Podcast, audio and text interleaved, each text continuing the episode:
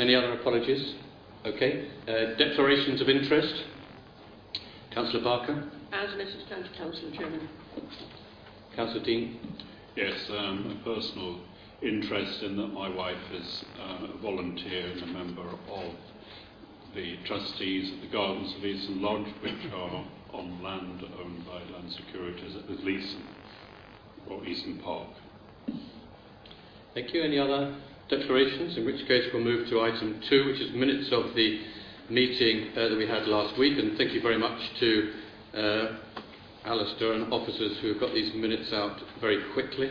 Um, we have, I believe, in my paper copy, we don't have all the submissions, uh, Alistair, you said, but electronically they have all the submissions because you received two more this morning in terms of presentations made last week. Uh, we have got an action list.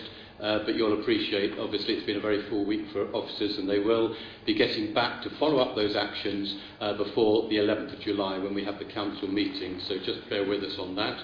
Otherwise, are they a true record, those minutes? They are a true record and were duly signed. Thank you very much. We now go to uh, item 8, and I will ask officers to make their presentation. Adopted in 2005, so clearly there's been lots of government legislation and other issues that have come forward since then. So we do really need to get on and update that. Um, it will set out the spatial strategy for things like housing and employment, identifies it. So it's important to have an up-to-date plan from that background. In terms of context, we can't just come up with any plan or policies that we want. We have to bear in mind that there's a context to all of this. Um, the government has what's called the National Planning Policy Framework, referred to as the, been doing a lot of work. We've had consultants and ourselves have been looking at a lot of um, transport studies, employment studies, retail, you know, issues around gypsy and travellers. A whole ream of evidence-based studies have been undertaken to inform the plan, and those studies then help us shape the, the up-to-date policies and proposals.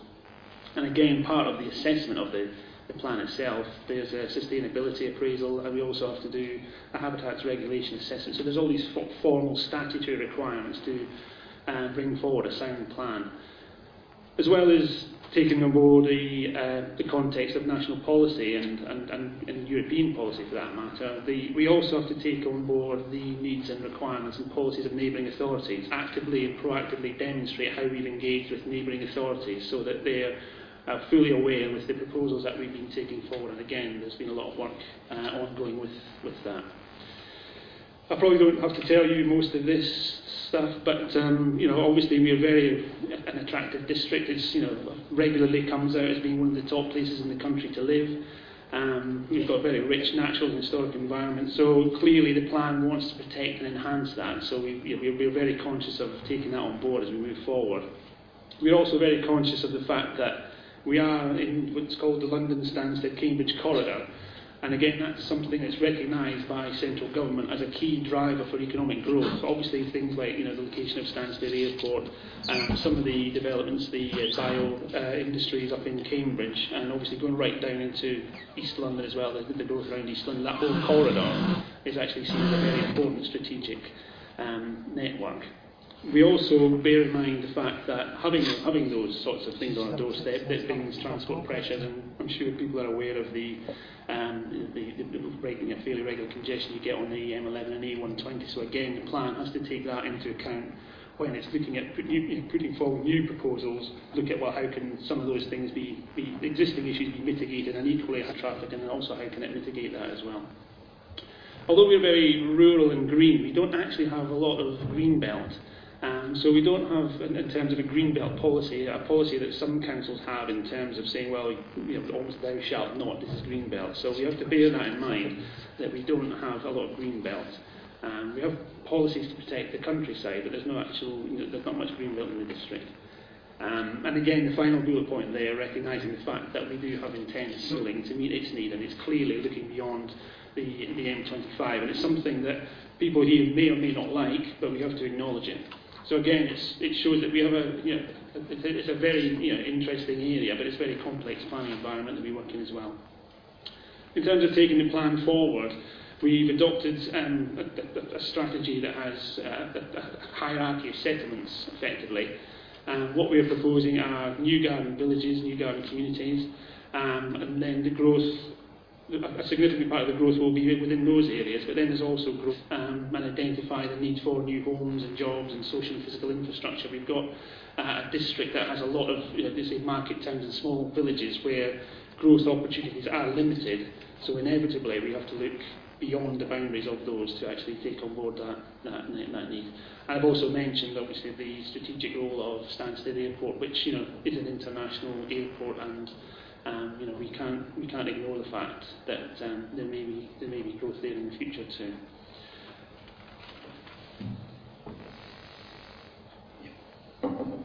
Okay, thank, thanks very much, Gordon. Good evening, ladies and gentlemen and, and uh, members.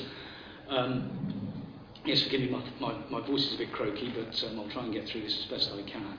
Yeah, Gordon's quite right in terms of setting the context, and um, it's critical to say that, the, of course, the plan is about much more than the housing numbers. However, people do tend to hone in and focus on them, so I'm going to run through what we're proposing in the plan uh, by way of allocations. The starting point is what's termed our objectively assessed need in the jargon, and that's based on the most recent population projections of 2014, which said our need was for 14,100 new homes between 2011 and 2033. And we've been advised by the Planning Advisory Service, the Planning Inspectorate and uh, QCs that that has to be the starting point for our local plan. So therefore, it's um, no excuse for putting that in bold. The local plan therefore assumes a housing need of 14,100. So where are these new homes proposed? Well, last year a hybrid distribution strategy was agreed at an extraordinary full council meeting and as Gordon hinted, uh, it needs to take place in existing towns and villages and in one or more new settlements. It's not as simple as simply saying, no, okay, we've got to find um, sites for 14,100 new homes because the plan looks backwards to 2011 as well as forwards. So, looking at the maths there, some, about 2,500 homes have already been built, and there's about 4,500 homes with planning permission as yet unbuilt. Um, we also have something called a windfall allowance, which makes um, allows for sort of unexpected developments that come along, and um, we're estimating that that should be about 70 homes per annum. So if one tots all those figures up, we have a figure of about 8,000 homes already in the bag, if I can use that expression. So we don't, they're already there, we don't have to worry about allocating them. So what that leaves us with is a figure of just under 6,000, which we actually need to put forward as proposals in the plan. Uh, briefly skipping through these, because they are all in the plan itself, um, having worked through the sustainability appraisal, um, transport studies, the evidence base, we come up with the allocations you see on the screen there. The total in the existing towns of 983. In the six, sorry, six key villages, uh, just over 200. And in the smaller villages, 44. So again, rattling through the maths, that's the total allocation in towns and villages of just over 1,000, which gives us a remainder of just over 4,500, which we need to find somewhere. And so the obvious place, given the hybrid strategy which we agreed, is in new garden communities. When we say new, new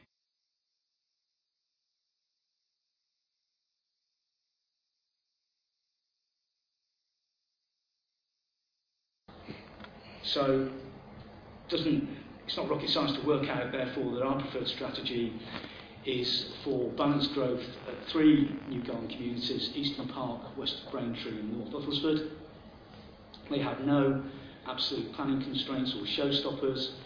There is a geographical spread over the district, so there's one in the north and two in the south, and we've checked and we think there are realistic delivery rates there. Just running through um, some of the advantages as we see it of these proposals, Easton Park, It's got excellent potential access to the airport, um, a new junction proposed onto the A120, um, landscape buffers to separate existing communities, uh, and several already uh, proposals for green infrastructure, including a country park. West of Braintree, it's already been promoted by Braintree District in their Regulation 19 local plan. That's the next stage of consultation. Uh, it's got good access from the A120, three potential access points into the site. Uh, it allows us to comprehensively design the, the greater scheme, as it were, with Braintree District Council, and there's access to facilities in Braintree itself. Finally, North Uttlesford, it's in close proximity to the South Cambridgeshire employment opportunities, particularly the Biomed cluster. Um, it's got a train station and walking and cycling links proposed to it. Uh, again, there's the opportunity to create high quality, sustainable settlements. Uh, there is uh, and the opportunity for access onto right next to junction 9 of the M11 and a landscape buffer proposed between the new community and Great Chesterford. So in terms of how many homes we're proposing in each of these new communities, uh, this is within the plan period to 2033. Clearly, um, they will grow beyond the plan period if uh, obviously allocated and then granted consent. So within the plan period, that is, uh, North Uttlesford, uh, we're looking at 1,900 homes, Easton Park 1,800, and a smaller figure in West of Braintree because that reflects the fact that we will be sharing sorry, we would be sharing provision with Braintree District as well. So the, the proportions are about two-thirds of the, there's two-thirds of the size in Braintree, a third is in Uttlesford. So that figure of 970 reflects the respective proportions. It goes without saying that the policies for these um, communities do follow Garden City principles, which I referred to earlier. Uh, so they also include uh, all the facilities you see there in front of you, and will be subject um, to master planning. Um, now I'll hand back over to Gordon. Sorry. Thanks, Richard. Um, as, as we said at the beginning, sorry, because of the nature of the plan that we're dealing with, we've inevitably um, focused a lot on housing numbers and where the allocation is going to go. Um, but this slide just tries to highlight the fact that a local plan is, is more than just about you know, new housing. Um, it talks about how we're going to be generating lots of new jobs in the district over the next 15, 20 years. We're talking about 14,000 new jobs coming through.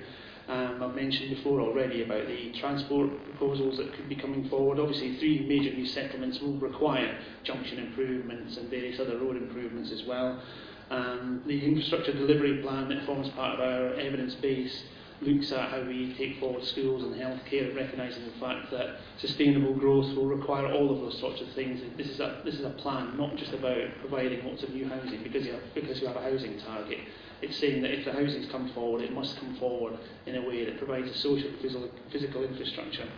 And we also want to stress how it's, uh, it should be a design-led approach. Again, I touched on earlier about how attractive the district is and we're going to make it very clear that any new development coming forward should be of the highest quality. Um, garden communities will be looked upon as requiring, uh, probably have a design charter as part of that as well, so that, going to be a really heavy emphasis on, on those sorts of things. I've stressed again about the importance of not just the local plan focusing on growth, but also having policies and proposals about protecting the existing built and natural environment um, and also things like the existing town centre, so you know, particularly say places like Dunmow and Saffron Walden. Um, obviously, there will be more people coming into the district, but more people will help, you know, bring more custom to the shops and services in the area and pubs and various other things like that. So again, in terms of the sustainability of existing towns and centres, then the, the new communities will help with that. We also have uh, a policy in there about mixing type of housing, and we are retaining the 40% affordable housing policy that we were proposing before. So again, important in terms of making sure that, you know, particularly say young people growing up in the district actually have the opportunity to still retain themselves, you know, retain uh, a house in the district uh, growing forward, and moving forward. So very briefly, the next stage is um, after tonight, what happens tonight, sorry, um, there's a cabinet meeting on the 6th of July where obviously the recommendations will go forward to Cabinet. Cabinet then will or will not approve the recommendations to full council on the 11th of July. Uh, and on the assumption, or the you know, presumption perhaps, that the full council does approve the document on the 11th of July, there'll be the formal, what we call the Regulation 18 consultation starting on the 12th of July. Sorry, can I just, no, just, just, just to elaborate on the consultation point. um, yes, the, the, and sorry to interrupt your flow, the will, this will all be published on the website and it will be very, very clear how to make representations either online, by email, or, or physically. So, so we're hoping that we've made that process as simple as possible for people and it'll be very clear. I just wanted to yeah. stress that a little thank you. Good point. Um, so yeah, so the consultation will go from the 12th of July to the 1st of September. Um, we had originally talked about the 29th of August, but we've, because it falls, a bank holiday falls within that period, we've taken a, a, a cautious view and said we'll go to the end of that week. So it'll be Friday, the 1st of September will be the end of the, the consultation period. Moving forward, um, obviously this will depend to, an extent on the scale and nature of the consultation responses that we get.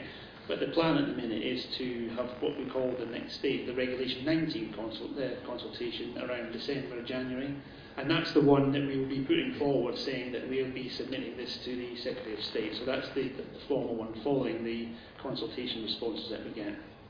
Moving forward from there, we then have the you know, public inquiry, you know, it's technically called an examination hearing, but you know, what generally referred to as the public inquiry, we reckon that that will be around about summer 2018. Um, with a fair wind, we would hope to get the inspector's report around about winter 2018, around about the end of, of 2018, um, with the planned full adoption of the plan in or around spring 2019. So that outlines the, the, the, the key stages. Um, I think I'll hand back to the chairman now and uh, we'll move forward, I suppose, to the uh, speakers. Thank you. Well, thank you very much, uh, Gordon and Richard, and uh, thank you very much to the whole team who have prepared this 320 page Regulation 18 local plan set of recommendations. You may not uh, agree with everything that's in it, uh, but it has been a comprehensive piece of work, so I thank uh, officers for the diligence they have put into that. Okay, um, so uh, I'll let the timekeeper get back into his seat. Um, and um, the first speaker is Councillor Julie Redfern. Alistair, could you just put a chair to the end of the table?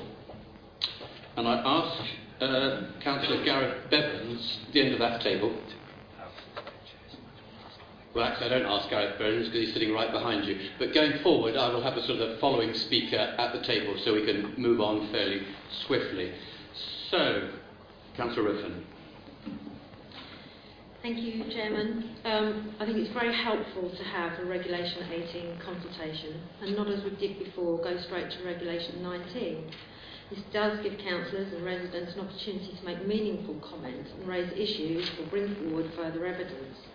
I also appreciate that there's a need for housing across our district, not least as member for housing here at Uttlesford. There is a clear need for genuine affordable housing, and in my opinion, some form of social rented homes should be part of our local plan. But as a member of Uttlesford District Council, living and representing Great Chesterford, I have to raise my concerns over the inclusion of Great Chesterford Parish for the site of a new settlement. I do not come from a village of NIMBYs. We have already worked with UDC and developers to bring forward additional housing during this plan period. In fact, we have built or have permission for new homes that give an increase of 27% to the existing village. To me, this proposal in the paper appears incomplete. I have seen no sustainability report, nothing to give me confidence that the roads around the village would be improved other than junction 10 of the M11 and 505 Sawston roundabout. What about Great Chesterford, Ickleton, Hinxton as we become rat runs to the motorway and stations? Where is the mitigation for Saffron Walden as a new residence file down Bridge Street? I have also heard the leader of South Cambs District Council on the radio today saying that it's critical that the proposed mass development in this area should be properly thought out in this, he was not just talking about a new settlement here, but two new research institutes at Hinxton, Pampas Business Park, Pampisford Business Park, and a new service station at Duxford. He said that the transport infrastructure was not keeping up. This gives me great concern over our duty to cooperate. Why is he not confident? The idea of being completely urban from Great Chesterford to Cambridge fills me with horror. Our own reports show that the landscape and historic environment is highly sensitive. How will this be dealt with? I would suggest at the very least a much greater green buffer should be included between the existing village and the proposed new settlement site than the tiny 500 metres that Bidwells have suggested. We should also have a protected green space between the village and Stumps Cross. As this land is in the same ownership, it's within their gift to do this. At the moment, I see nothing from Bidwells on how these problems can be overcome, just another, that's something we need to mitigate. I still need to see and understand how or even if this can be done. I'm sure we will be told that this can be dealt with later, but that seems a real gamble to me at this point. And my final point, it has been covered in this presentation, but I would like assurances that all the potential new sites, that they will be built on full garden principles and not a diluted de- development rules, and that the land value capture is secure so that the genuine community benefits, wherever these new villages are built, that's what residents of Uttlesford should expect and the council should deliver. Dead on time, thank you very much. Dead on time, thank you very much indeed. Uh, Councillor Bevans. Councillor Best, 3 minutes 16, I'll do the best I can. Sorry, we're trying to sneak a few minutes in. I've received countless emails from residents. They are both eloquent and factual in their concerns about your proposals. Let me relay just a few. They note that UDC continues to ignore concerns expressed by South Cambridgeshire District Council. Your officers have consistently indicated South Cambs being comfortable with your proposals. Councillor Peter Topping, leader of South Cambs District Council, said last week, to date, the proposals do not appear to be supported by evidence that would satisfy me that the impact on South Cambridgeshire and its infrastructure would be manageable. How much clearer does Councillor Topping need to be? The UDC press release issued last week states that these proposals, proposed communities will be based on garden community principles. As you know full well, there is no such undertaking. The agents for the landowners have referred to this as an aspiration only. Indeed, their proposals for the first days envisage 500 houses and a shop. That is the extent of the community facilities proposed. What you propose is a housing estate on the side of a hill, without facilities or infrastructure. Would you please confirm then, Mr Chairman, for the record, that the proposed settlement will not go ahead unless it complies with all the Town and Country Planning Association Garden Community Principles?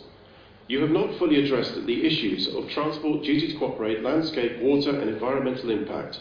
We cannot square your assurance that UDC have carried out a detailed study in preparing these proposals when you admit that there is ongoing work in the areas including traffic management, accessibility, environmental impact and water.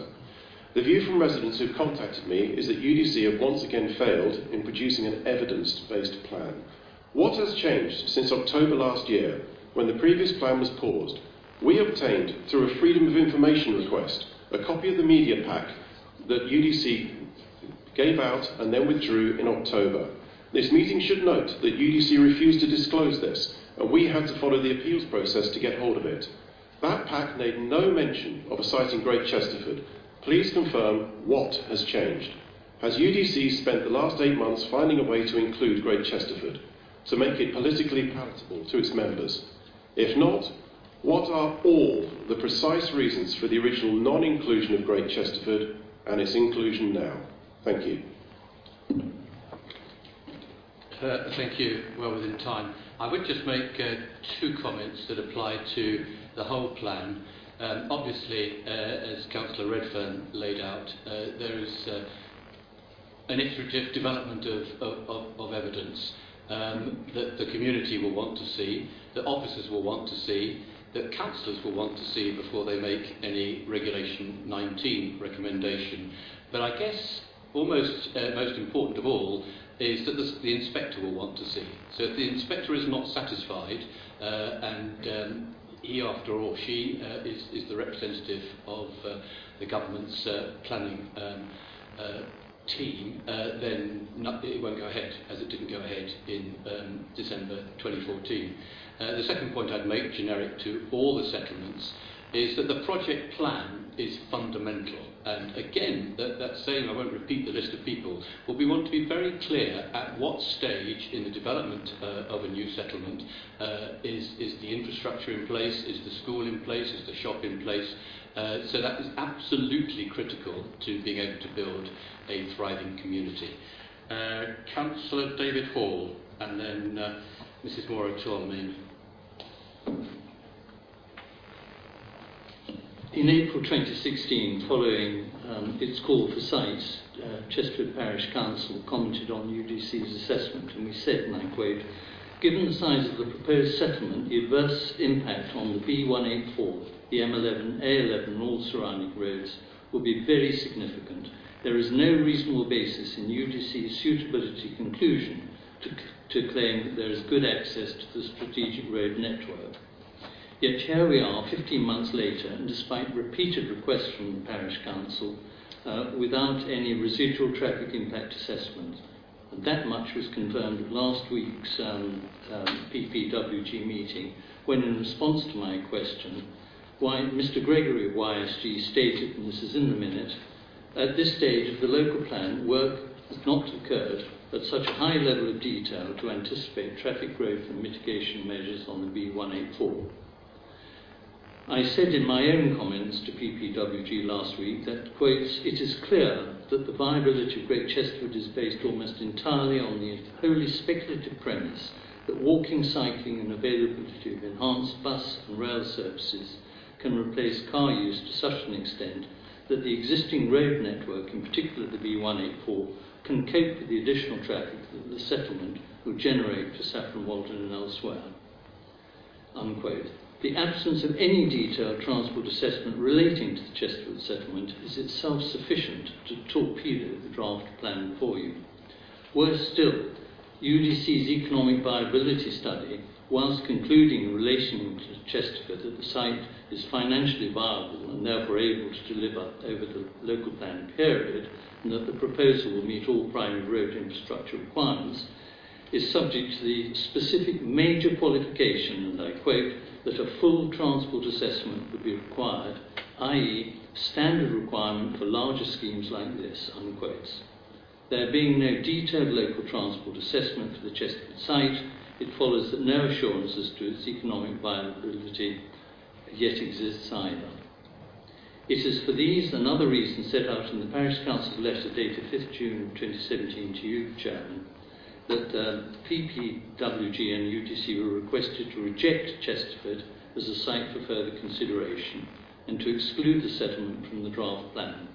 If, despite these repeated warnings, UDC proceeds to include Great Chesterford in its plan, it will fail on these grounds alone before the planning inspector next spring. And that will remain the position unless these and all other fundamental issues identified by the Parish Council properly and fully addressed in any final plan that is submitted. Thank you.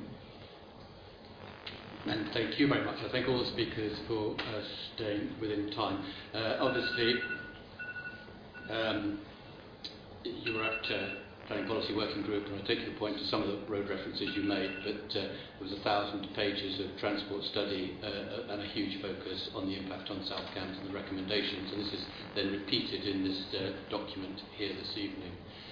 Um, Maura. I'm speaking simply as a resident of Great Chesterford. I don't have the planning expertise or knowledge of the previous speakers, but three points occurred to me as I was reading through the document, and I'd like you to note them, please. Um, the first is that, as has already been said, the argument for the North Uttlesford Garden Village depends to a great extent on improved infrastructure, particularly transport infrastructure. There seems to be no guarantee that this will be achieved in full.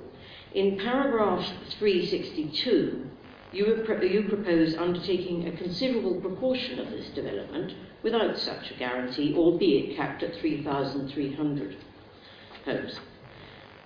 Given, incidentally, that it was said in the presentation that 3,000 homes is not a sustainable garden village, I just wondered what is your vision for this community pending such infrastructure improvements, or indeed if they do not materialise? My second point um, was, I'm sure you can answer this, there is no fallback position in this document.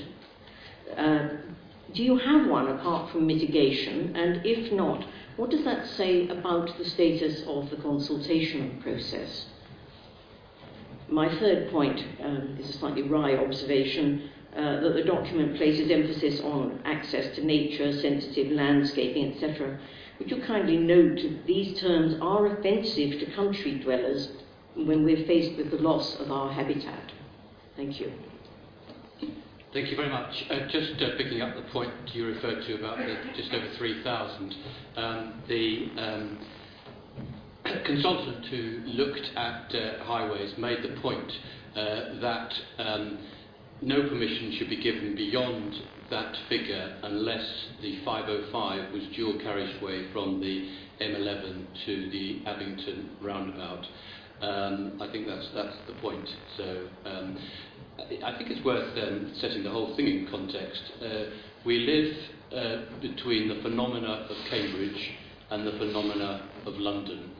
It is the, uh, the research capital of this country, probably of Europe, um, and it is, uh, it, it, it is generating work that is crucial both to the economy and to the quality of our lives. Uh, I think this is widely recognised. Uh, uh, the um, London Stansted Cambridge uh, corridor is, is of the essence. So we need to put the whole context of the Wellcome Trust, what's going on in Cambridge, what's going on at uh, the various research parks around, what's going to go on at Harlow, into that whole mix of uh, employment and uh, research e excellence. Um, fall, fall, fall back, this is a set of recommendations. It's, it's, it's not sort of either or at this stage. This is what planners believe to be the best option. Thank you. Um, Ken MacDonald.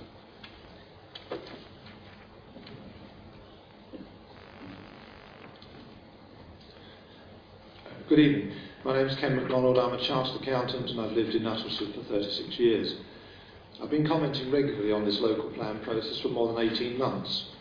Although there is no evidence that my input has ever been, ever been heeded, I will not give up. I will attempt to alert this committee and the public to just seven of the many shortcomings in the Regulation 18 draft. Firstly, may I ask who this plan is for? Paragraph 3.3 paragraph 3.31 perhaps provides the answer. Growth which supports the economic ambitions of the London Stansted Cambridge corridor. This is an unelected pressure group, partly funded by Stansted Airport. What about the people who live here? What about the people who elected you to represent them? Second point, perhaps pressure from the LSCC has led to the plan for 100 acres of airport land off Berry Lodge Lane to be re reclassified to potentially allow a giant warehouse complex. I don't think this was allowed for in the transport study you adopted last week, a study which identified serious challenges to traffic flow on the A120, junction 8 of the M11 and through Stansted Mount Fitchet. These are likely to be the very routes that serve this site. Thirdly, the majority of jobs growth is forecast to be at Stansted Airport. Even if that were to be achieved, evidence shows that the vast majority of airport workers come from outside Uttlesford. Fourth, the jobs forecast includes nothing in the proposed garden communities, yet one of the garden community principles is that there should be at least one job per new household. Fifth point, have you read pages 289 to 291, the garden community principles? Compare these with what is proposed in the plan. So many of the principles seem to be either out of reach or not to have been understood. I think the draft plan needs to address this to show that Uttlesford really is taking the concept seriously. Sixth point. I've consistently claimed that the housing need is grossly overstated and that Uttlesford's allocation lacks audit trail. Paragraph 4.18 refers to a 10% uplift in the forecast need, but was it not actually set at 20%? We still don't know how the apparent need for Uttlesford to grow faster than almost anywhere in the country has been calculated. Seventh and final point, at least for today, I've warned against signing a memorandum of understanding that commits Uttlesford to much faster growth than the other three districts covered by the Strategic Housing Market Assessment, the SHMA. Paragraph 3.44 refers to a memorandum of understanding being under preparation, yet this was actually signed by Councillor Barker in March. What else can we not believe? How can you be funded, how can you be comfortable with this draft? Whilst the veneer appears nice and glossy, the foundations and building blocks look decidedly shaky.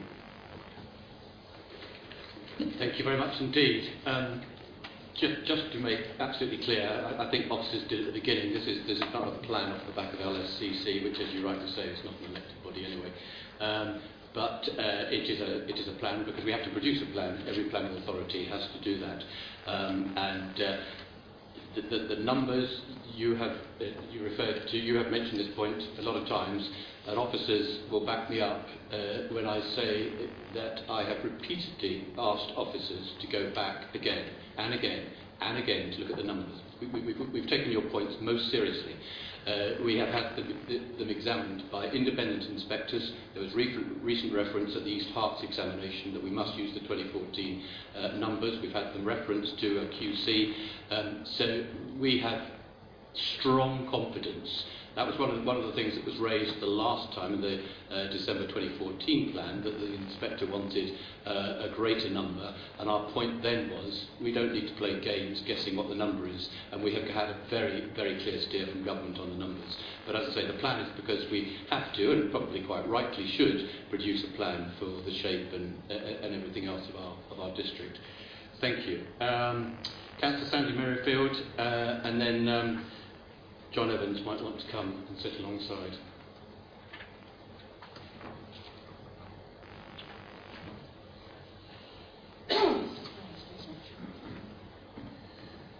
Stebbing Parish Council are disappointed to say the least, but not at all surprised that Andrewsfield and Boxted Wood have been put into the Section 18 draft local plan.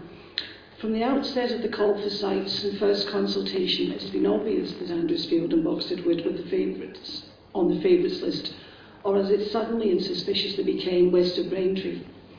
We believe that UDC has cynically used the West of Braintree name, penned originally by Braintree District Council, to distract and misinform Stebbing residents about their future plans to bring a new town right into the parish of Stebbing and change the rural nature of our community forever. We consider that last week's PPWG was a charade and that was unfortunately perpetuated by the lack of attendance of the majority of its members. We asked ourselves, was this perhaps because they were showing a disinterest and a lack of care, which I doubt. Um, they obviously knew that the draft 18 document had been produced and there was possibly no need to hear the statements from various challengers because they would make no difference. Last week's largesse by the chairman to the public contributors was another obvious patronising, cynical decision to make it obvious to the inspector that there has been consultation with interested parties. Unfortunately, up to now, we doubt if one comment has been listened to and acted upon. Last week, Councillor Goodwin was told she was wrong about her interpretation and understanding of the preferred option in the June 2017 Addendum trans Transport Report. We had a piece of paper waved in our faces to prove the presenter was right. Stebbing Parish Council for the presentation was cherry-picked to present the wanted scenarios, whereas to read it presents ambiguity from reading and sections 5, 2, 13, 14, 16 as examples. Leading up to the to and from the start of this LDP, Uttlesford District Council has been involved in the SHMA with Epping Forest, Harlow and East Herts. And where do they find themselves now in cooperation with Braintree District Council? The evidence of this cooperation is sparse, and Stebbing Parish Council question whether Braintree District Council's plan will reach fruition for many reasons, such as infra infrastructure funding. Also, Stebbing Parish Council strongly questions the coalescence of UDC and BDC and the potentiality of problems created for the residents of the new settlement and of the wider Stebbing community. I would refer you back to the open letter that Stebbing Parish Council sent before last week's PPWG, and we trust and hope that if this local, draft local plan goes forward, that it stands up to scrutiny. Let me assure you, Stebbing Parish Council will fight the disproportionate loss of this best and most versatile agricultural land, and I'm quoting a planning, rejected planning application from this plan. The potential and permanent damage and even loss of woodland. I'm just going to finish. I'm sorry, I, I have to ask you to finish, otherwise I'm not being fair to everybody else. Thank you. Mr Evans and then Dr Graham Mott.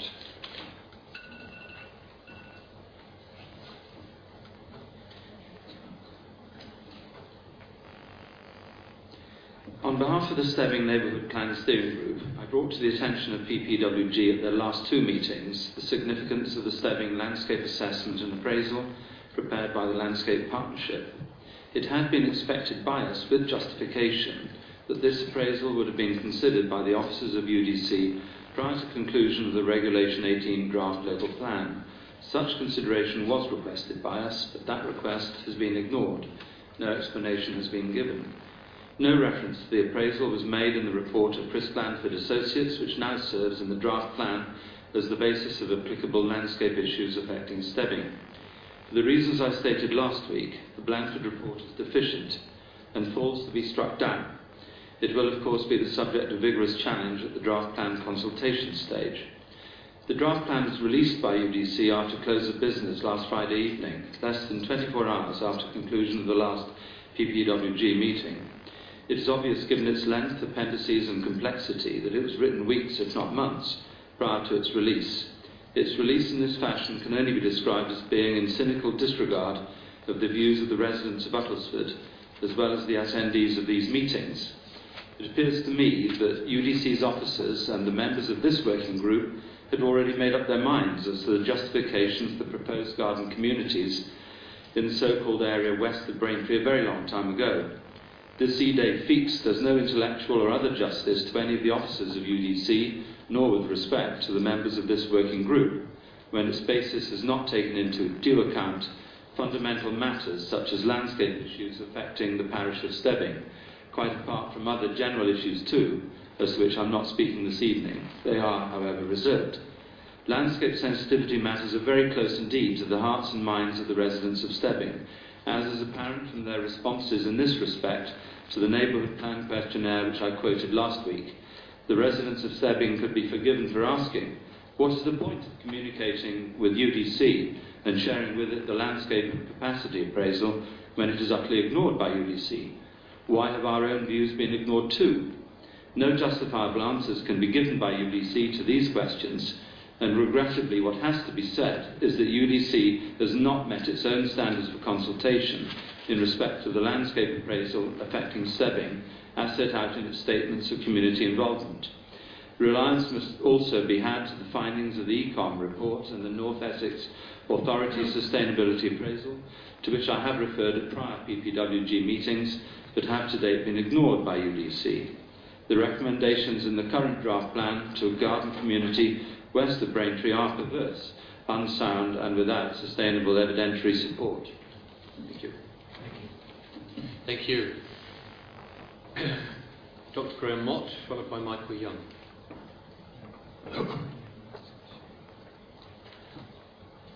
Mr Chairman, I address you as a member of Elsenham Parish Council.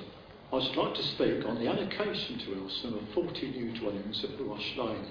I refer to the page number 28 in the white on green of the draft Regulation 18 plan, table 3.5, that's page 38 of the continuous numbers. The total dwellings 2011 to 2033 in the right hand column of table 3.5 show that the key villages fall into two groups. Those with a large number, Elsenham 641, Stansted Mount Fitchet 594 and Takeley 652, and those with a much smaller number, Great Chesterford 133, Newport 293 and Thaxted 223, to which should be added Hatfield Heath with none at all. At a public meeting at Stansted Mount Fitchet in November 2015, you said, sir, that of course allowance would be made for all allocations since 2011. Councillor Susan Barker observed at a full council meeting in July 2016 that communities such as Elsenham and Takeley had already taken their fair share and that this should be taken into account when the local plan strategy was being agreed.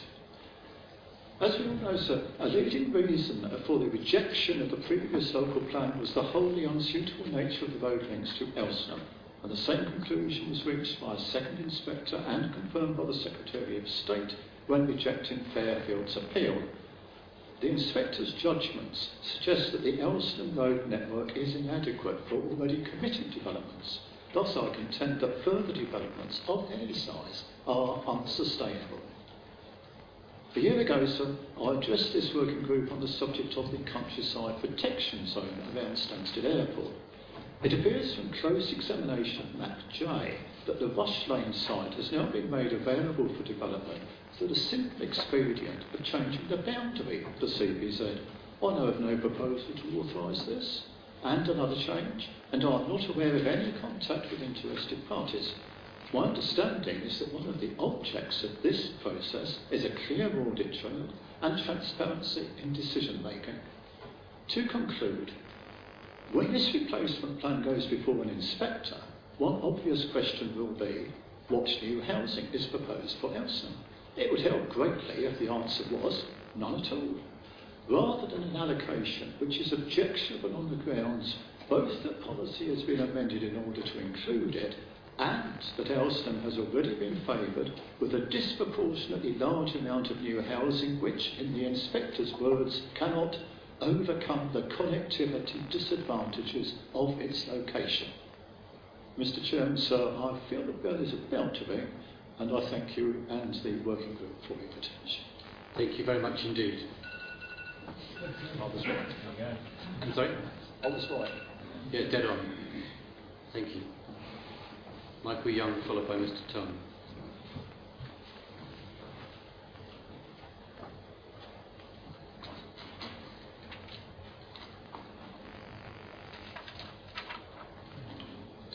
You. My name is Mike Young. I live in Wimbish and speak in a personal capacity. I'm also a chartered accountant. Work on the local plan began in 2006, 11 years ago. Constant delays have meant the number of houses required increased each year. Five years ago, we would have been talking about 300 homes a year rather than the current figure of over 600. But building in the district continued at a fast pace.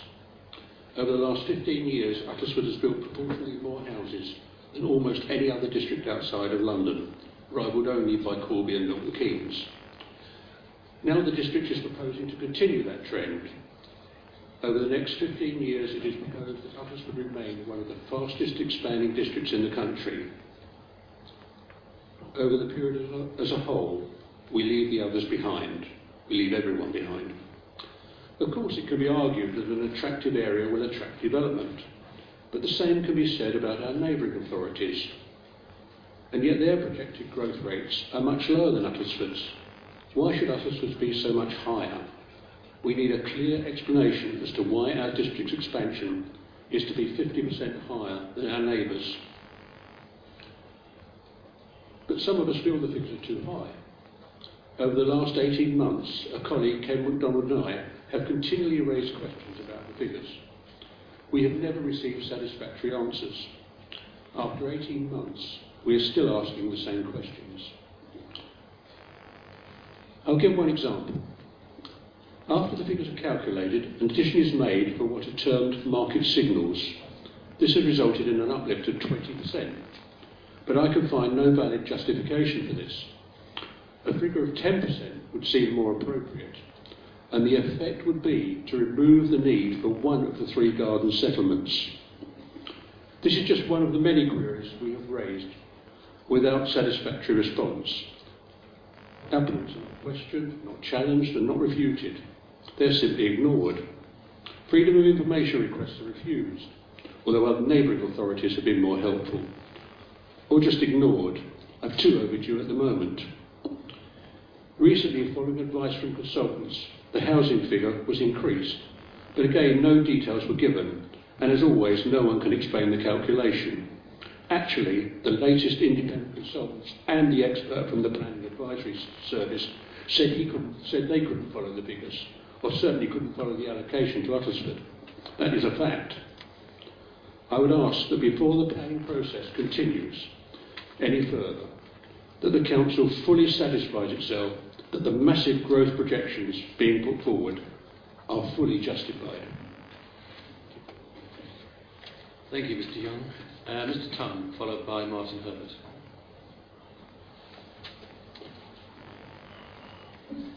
Good evening. I'm the chairman of the uh, Division Avenue Residents Group. Wish to talk about the proposed housing allocations 1420 Division Avenue. We first learned of the Uttlesford District Council's intention of selling the land to Ridgeons in 2014. Local residents value the wildlife haven so much that they stopped workmen going onto the land to clear it. This led to the formation of the residents group. In 2014, representatives of the group a meeting with Councillor Rolfe in which we made plain the whole wildlife area should be saved. Uh, last month, three of the group attended a meeting with Councillor and Mr Harbour, at which Councillor Mo- made emphasis about alleged rat problems on this land. We corrected him as any problems were minor and dealt with by the residents, myself included. This was borne out by the pest control that went to deal with the rats only catching mice, which goes to show what problem there was to be minimal and no difference to the rest of the country. We were informed that the land would be sold to Ridgeons, but they would leave a buffer strip of land between us and the new development, which they offered to give to every house that backs onto the site. We told them we would only be happy if the strip of, to the top of the hill was left, so at least we could save some area of the wildlife for the wildlife that lives on the land. On the 25th of May at the Cabinet meeting, this land was on the agenda for sale. Councillor Rolfe opened debate again, stated there was a, a rat problem with the land, but not a thing mentioned reference to wildlife or past objections or the petition that we collected and handed into the council meeting in 2014. It was put to a vote and surprise, surprise, it was agreed to sell. Councillor Light did raise an objection to the sale of the land on behalf of all residents of Saffron Walden that the wildlife area should be kept as it is. Comment was made by the chairman that most residents even knew the land exists. The press action we took in 2014 brought welcome support from all the residents of uh, Saffron Walden and also a far greater area, so I would say a large number indeed know about it. Councillors, you don't need this site to make your housing requirement. It's simply optimistic money making. Let me refer to refer you to policy EN8 in your draft plan. It's called Protecting the Natural Environment and states the council will seek to optimise conditions for wildlife and habitats to improve the biodiversity and tackle, tackle habitat loss and fragmentation. I urge you to practice what you preach in that policy and take this unnecessary housing allocation out of the plan. Thank you for your time. Thank you very much. Mr Herbert, followed by Mr Peter Saunders.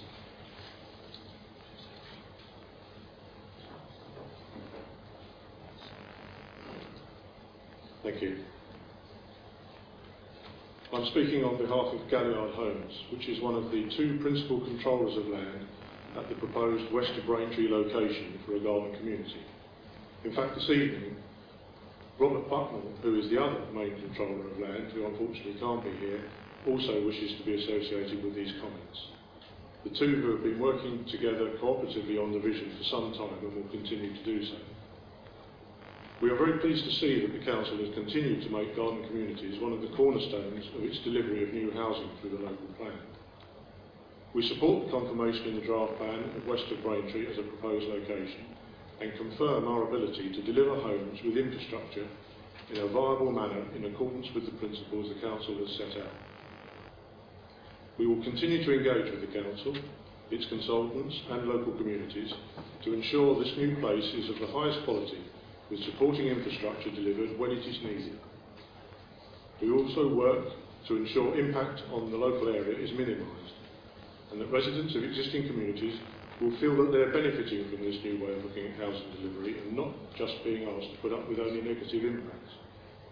We have met with representatives of the nearby communities and we hope we will continue to have that opportunity. At Stebbing Green, for example, we are aware of residents' principal concerns and have offered to work with him to look at not only mitigation measures, but most importantly, community benefit opportunities that could be included in a future more detailed master plan. We will also be doing all we can to support this joint Braintree Uttlesford vision, as it is described in the draft plan, as this will be a superb example of cooperative cross-border initiative. Not just cooperation for the sake of it and to tick a box, but to deliver new homes and supporting community infrastructure that would really make a difference. It is excellent that in a future master plan, the fact that an administrative boundary crosses the site should be of little consequence.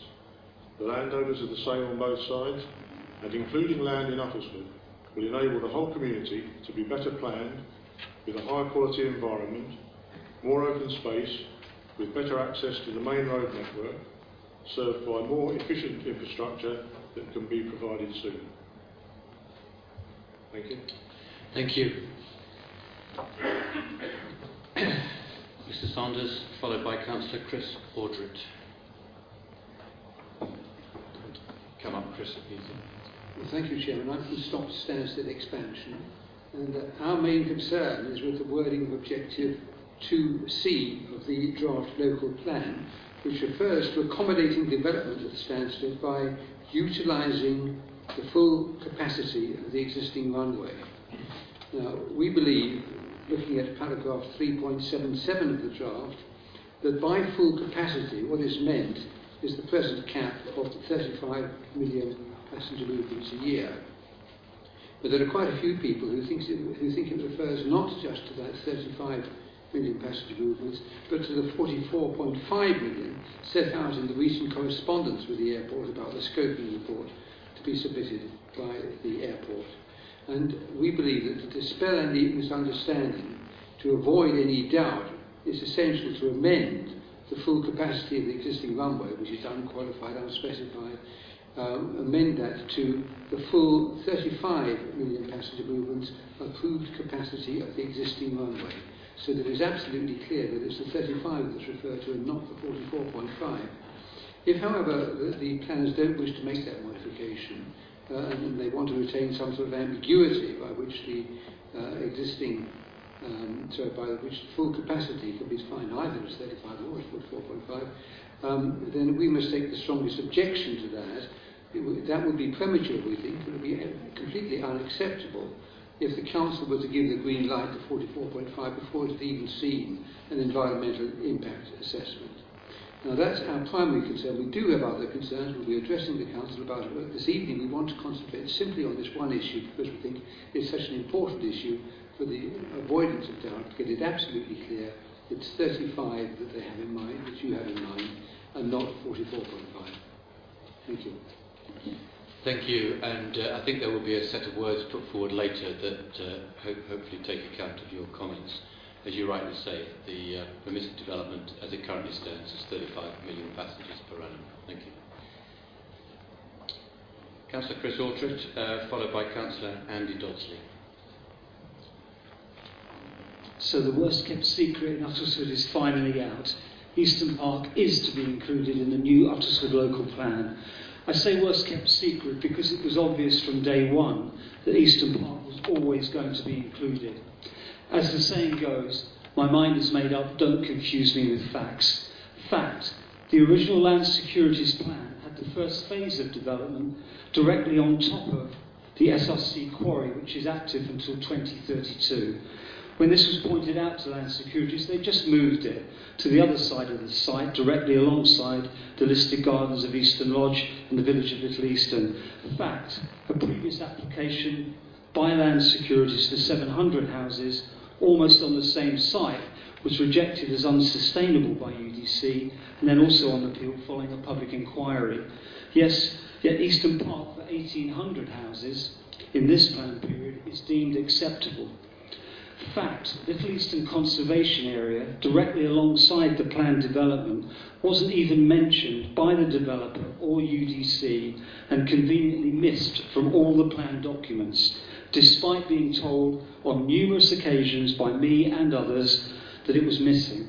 It was finally included at the PPW meeting last week after the heritage assessment had been done and the proposal had been drafted.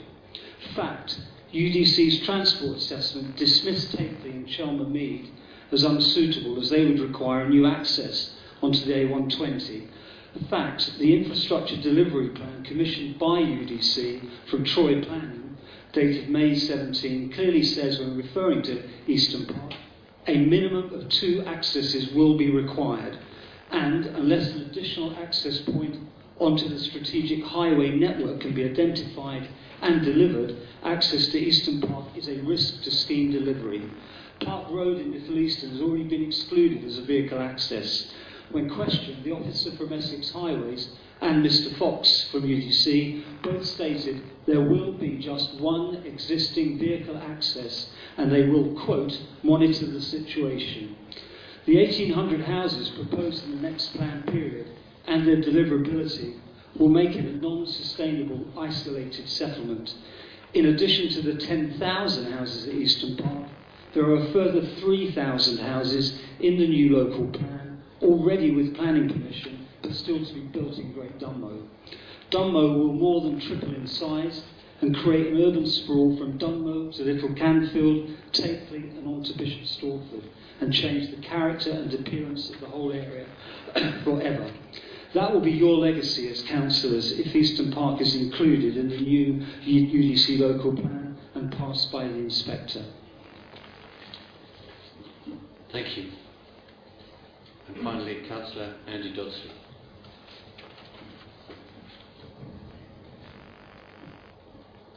Good evening, I'm Councillor Andy Dodsley from Little Easton Parish Council. The draft local plan published last Friday had clearly been written and completed prior to last Thursday night's meeting. It was interesting, very few councillors were present and no residents from the discounted sites attended. They clearly saw no need. The three recommended sites have been the preferred options for many months, and each piece of evidence has been nicely tailored to fit the required outcomes. The transport study presentation even went as far as to recommend these three sites for development, rather than, as it should have done, just present the impact of each scenario for consideration by the committee alongside a host of other evidence. The Takeley site, right next to the A120 and adjacent to existing development, was dismissed because building a new junction onto the A120 might be, and I quote, challenging to deliver. Now, I was going to make a point there that there was no junction improvements for the Easton Park site, but I'm absolutely gobsmacked um, because there's been a total U-turn since last Thursday where we were repeatedly told there will be no changes to the Easton Park junction, and here tonight I hear that there is going to be a new junction. That was a huge surprise. I've got no reassurance where the evidence is to confirm that the development of two major sites along the A120 corridor, 20,000 new houses, yes, 20,000 new houses, and an additional 6,000 car journeys at peak time will not totally overwhelm our road network and bring the area grinding to a halt. I asked a number of questions at last week's meeting as to why a fundamentally different approach was taken to Easton Park in the heritage impact assessments. These couldn't be answered and action was taken by Mr Fox to respond to my questions. Could you please confirm when I'm going to receive answers to those questions? These are items of evidence in the plan. The draft local plan states that proposals should demonstrate how they respond to the landscape, the environment and historic assets. Can you please detail where and how the current land securities proposal demonstrates a response to any of these items? At the meeting last week, it was stated that there was further input and clarification available from Land Securities on their proposal. Can you please confirm whether this has now been received, whether it has been made available to the public, and if not, when it will be? The Easton Parish are determined to preserve our heritage for future generations. As things stand, a historic deer park will be concreted over. You're the caretakers of our district, and what you do now will affect this area long after you're gone. Thank you. Um, a, a, a, request to all our speakers to submit um, your presentations so that they will be uh, not only included in the minutes, but obviously given the further consideration that they deserve. I would just comment on the numbers. Obviously, the number you quoted, 20,000, um, at the sort of planned rate uh, that was indicated earlier, uh, would not happen until about 2055, maybe 2060. Um, so, uh, I mean, we'd probably have had two further local plan periods by that time. So there's, there's an awful lot still to happen. Um, I, I thank you to all our speakers, um, and uh, as I said, uh, due consideration will be given to all of those comments. But of course, um, if we go to full consultations, and I do absolutely encourage you to make the points again um, uh, during that period, because that's the purpose of the exercise. Um, I now uh, am going to um, ask my colleagues to consider the uh, Regulation 18 local plan document uh, because um, we will need to decide whether we're proposing the recommendations contained in that document uh, be put to Cabinet. Uh, the document has essentially um, 14 chapters, so I'm going to move through the introduction um, and start with the spatial uh, portrait, vision and objectives and the spatial tra- strategy. Those are um, chapters 2 and 3, if colleagues wish to make uh, any comments or ask questions of those.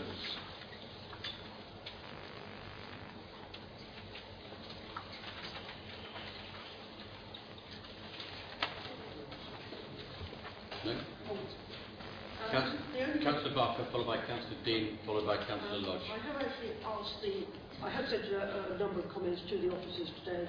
I have actually asked that there is one table in the document that goes under consultation which shows the houses built in towns, the houses with planning permission in towns, and the new towns, but all in one document, so it adds up to the number in the bottom right-hand corner.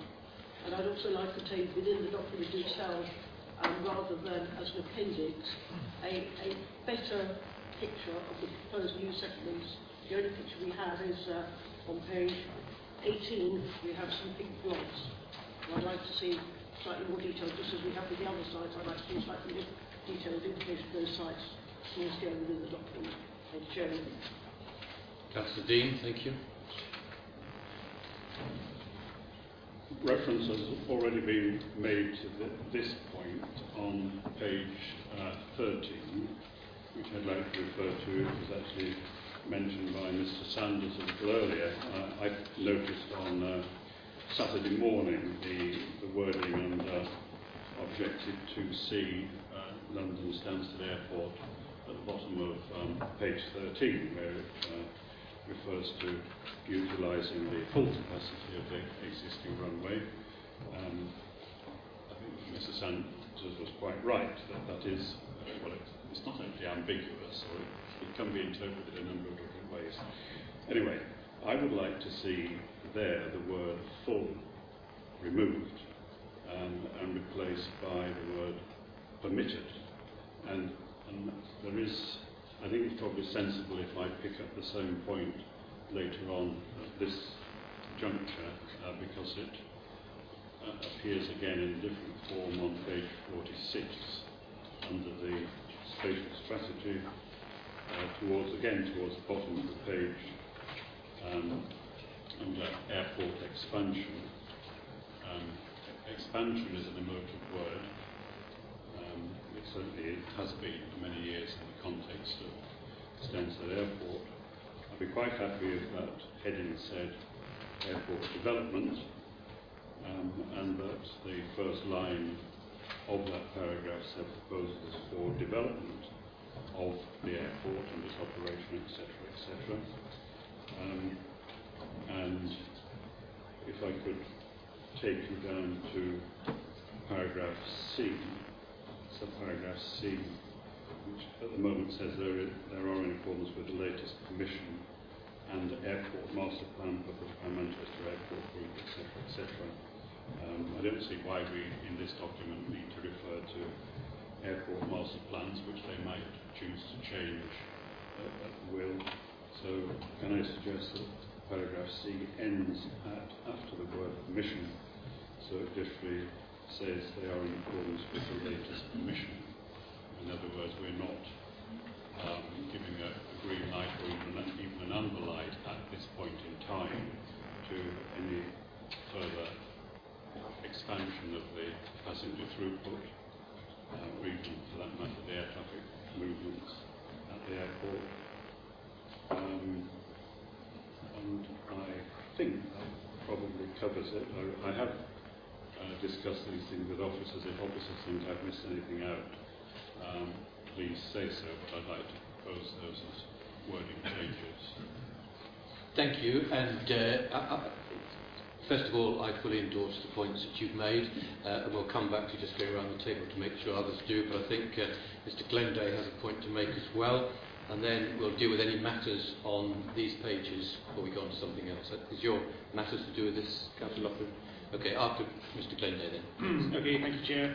Um, we have had another look through this policy today. So on page 47, uh, again on the same policy, under the heading Northern Ancillary Area, again, I think this, the wording is slightly confusing. So what we're proposing is that rather than the first line of the, of the paragraph saying airport-related employment use, to clarify that point, what we're proposing is that it just says B2 and B8 employment uses will be permitted at this location.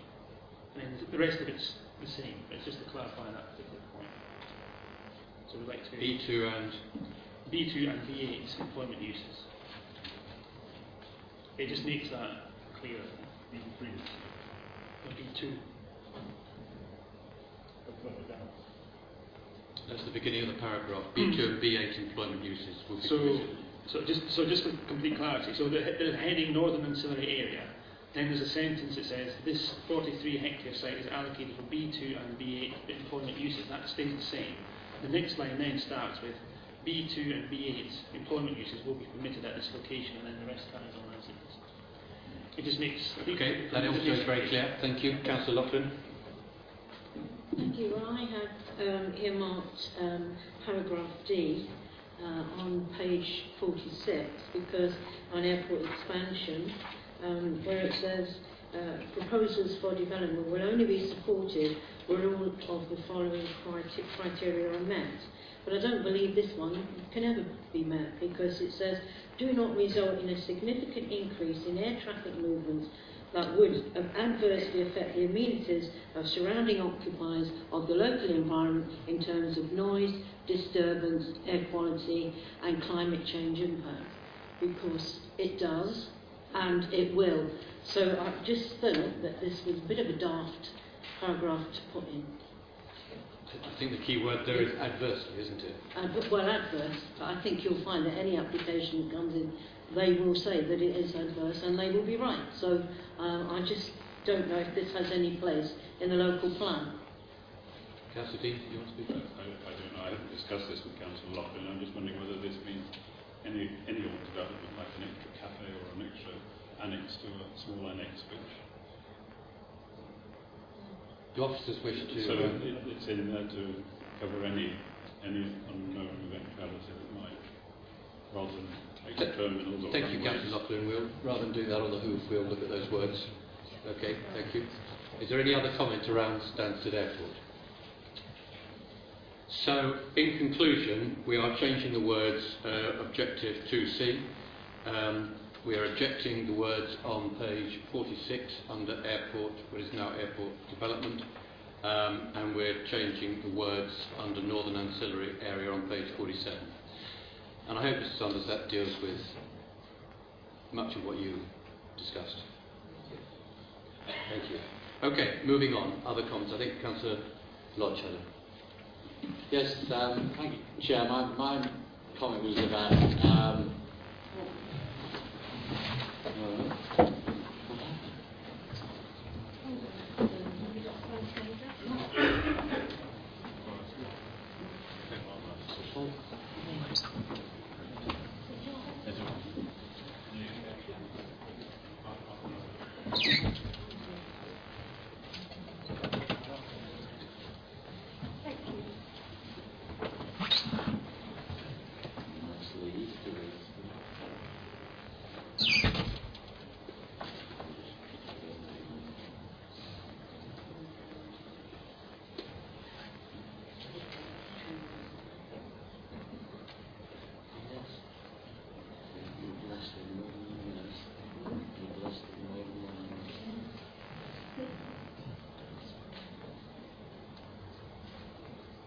think we'll, uh, we'll carry on with the meeting.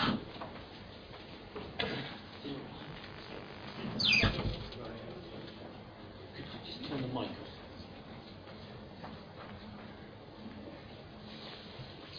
Councillor Lodge.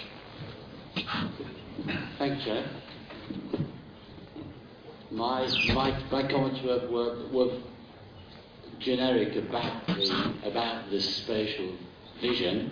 Um, I have found the process extremely painful, as I think a, a lot of a lot of people have, and I think that those who attend the PPWG meetings regularly will know that I've been one of the, the biggest critics of the process, and being critical to try to get the necessary work done. I think a lot of people have spoken this evening about um, information and reports which have been missing from here, and I still have concerns that there are um, still information to come, and, and in some ways we're premature, but I understand the timetable, and so I am broadly supportive of, of, of where we are.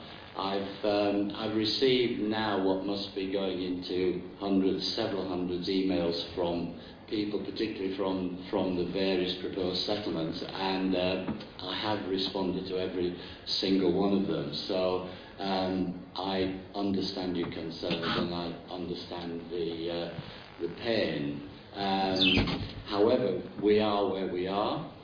Um, a lot of this pain that is being forced upon us is coming from the demands of central government and we have no, no means of, of, of countermanding that. And I can see shaking heads, but come and talk to me afterwards if you think there's a way that, that, that we can. So what I, what I would say is that the process, with its flaws, has come to what is um, uh, broadly uh, the, the, the best possible decision that, that, that we can have. And so what I would say, particularly to those areas which are designated for, for the new settlements. Please do everything you can to work with the proposed developers. I see no way around it. But one thing that I'm determined to do in, in what maybe the rest of my, my relatively short career in politics is to try to ensure that we extract those garden city principles from the developers, particularly that we get the planning gains captured for the community. I'm personally determined and committed to trying to do that. So um, this isn't perfect, and I'm not thrilled with what's going on, but I, I, I will do what I can, and I beg you in the communities to, to, to do the best to work with the developers and extract what you can for, from the community. Thank you, Councillor Lodge. Any other comments on chapter 4? Sorry, chapter 3. I was looking ahead at 4. Chapter 3, I beg your pardon. 2 and 3.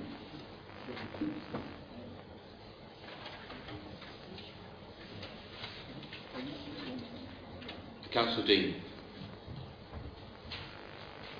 First of all, you know, I think this is actually a well-written plan.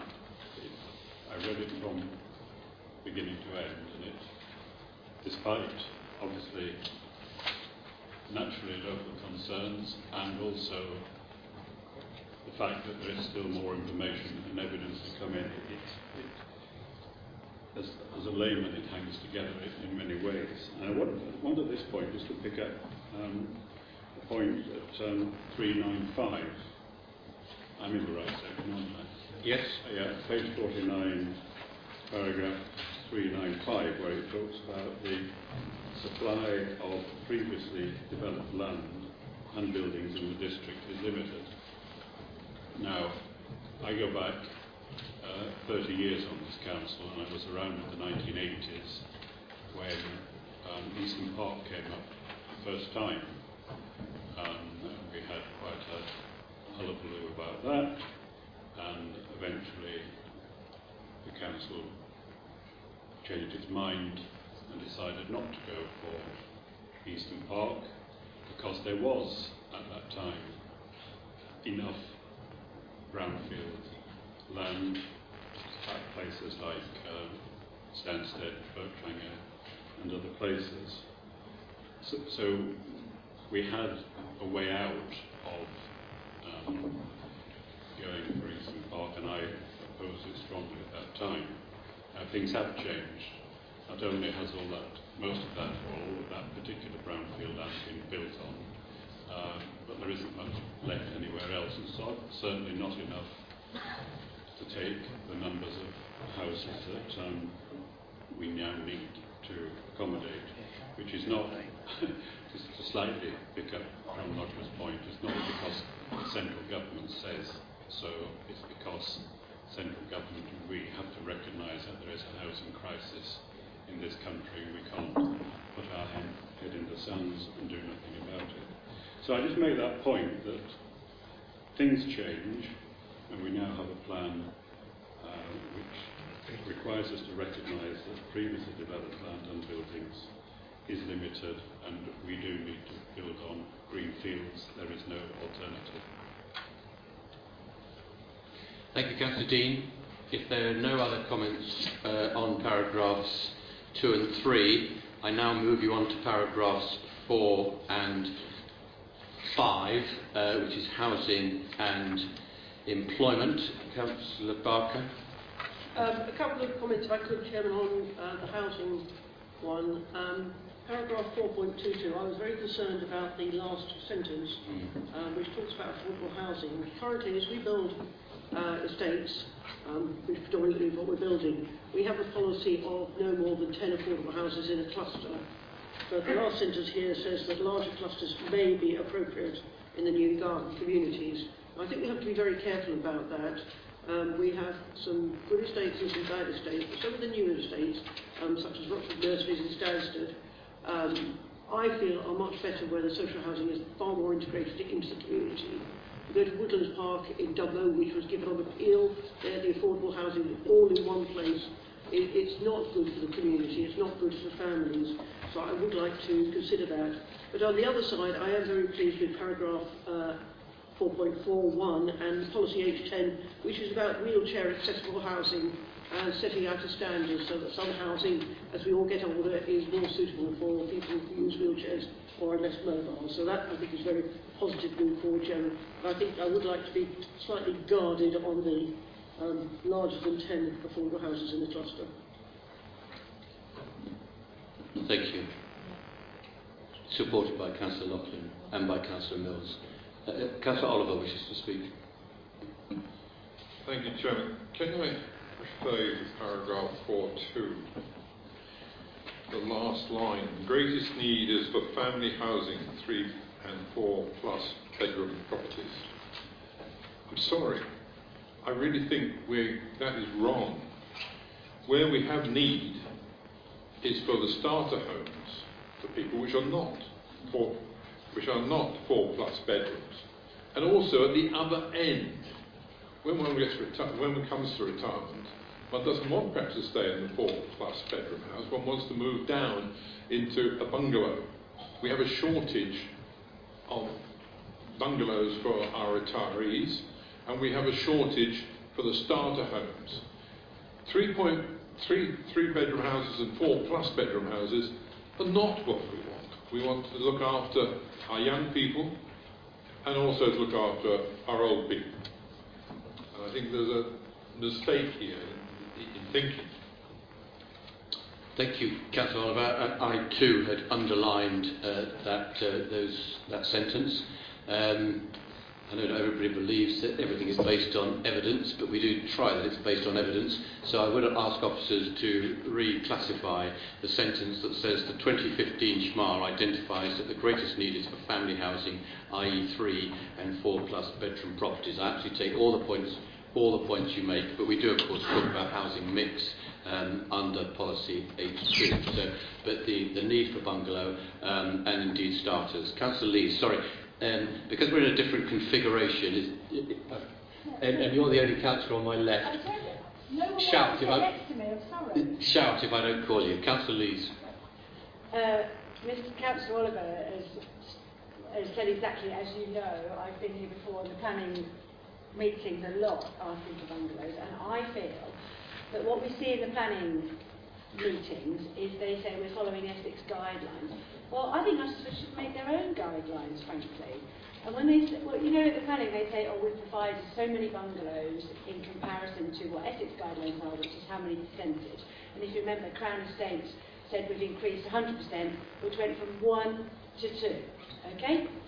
Um, I think we should be innovative here and we should start making our own policy. You, you know that already, but I need to say it publicly. One of the things, I've done a little study in Elstone. Um, I have plenty of people that are more than happy to give up their family home for a small for a bungalow. I think whether the developers have been here and they've said, oh, we have lots of elderly people and they like lots of things, that's because they, there's a limit to what they have. And if people want to stay in an area, this is what people are looking at. As you know, I work in palliative care. Um, and so we look forward, and those people that have to move from houses because they've designed their garden in a way that's not quite right for wheelchair access from the roof straight. So I think we need to be a bit more innovative and I know it's on evidence, but I would like it to be much more concrete that we will supply more bungalows. We ask for more bungalows, we ask for more adaptable housing, so that people don't have to keep moving, and we also know that we're going to have migration, and studies have proven, haven't they, that grandparents are moving near their children now rather than children moving near their grandparents. So I agree with you totally, and I would really like us to be innovative here. Please. Thank you. And to be looking forward uh, rather than reflecting the past. Yes. If I let you speak, I'm going to start a trend, Councillor Redfern. Can I make your point for you? It's something to do with affordable housing.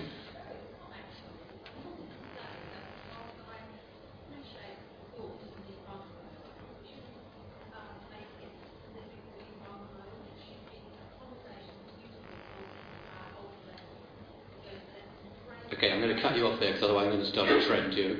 I, I'm sorry, I, I, otherwise. Okay. not fair. I just need a clarification.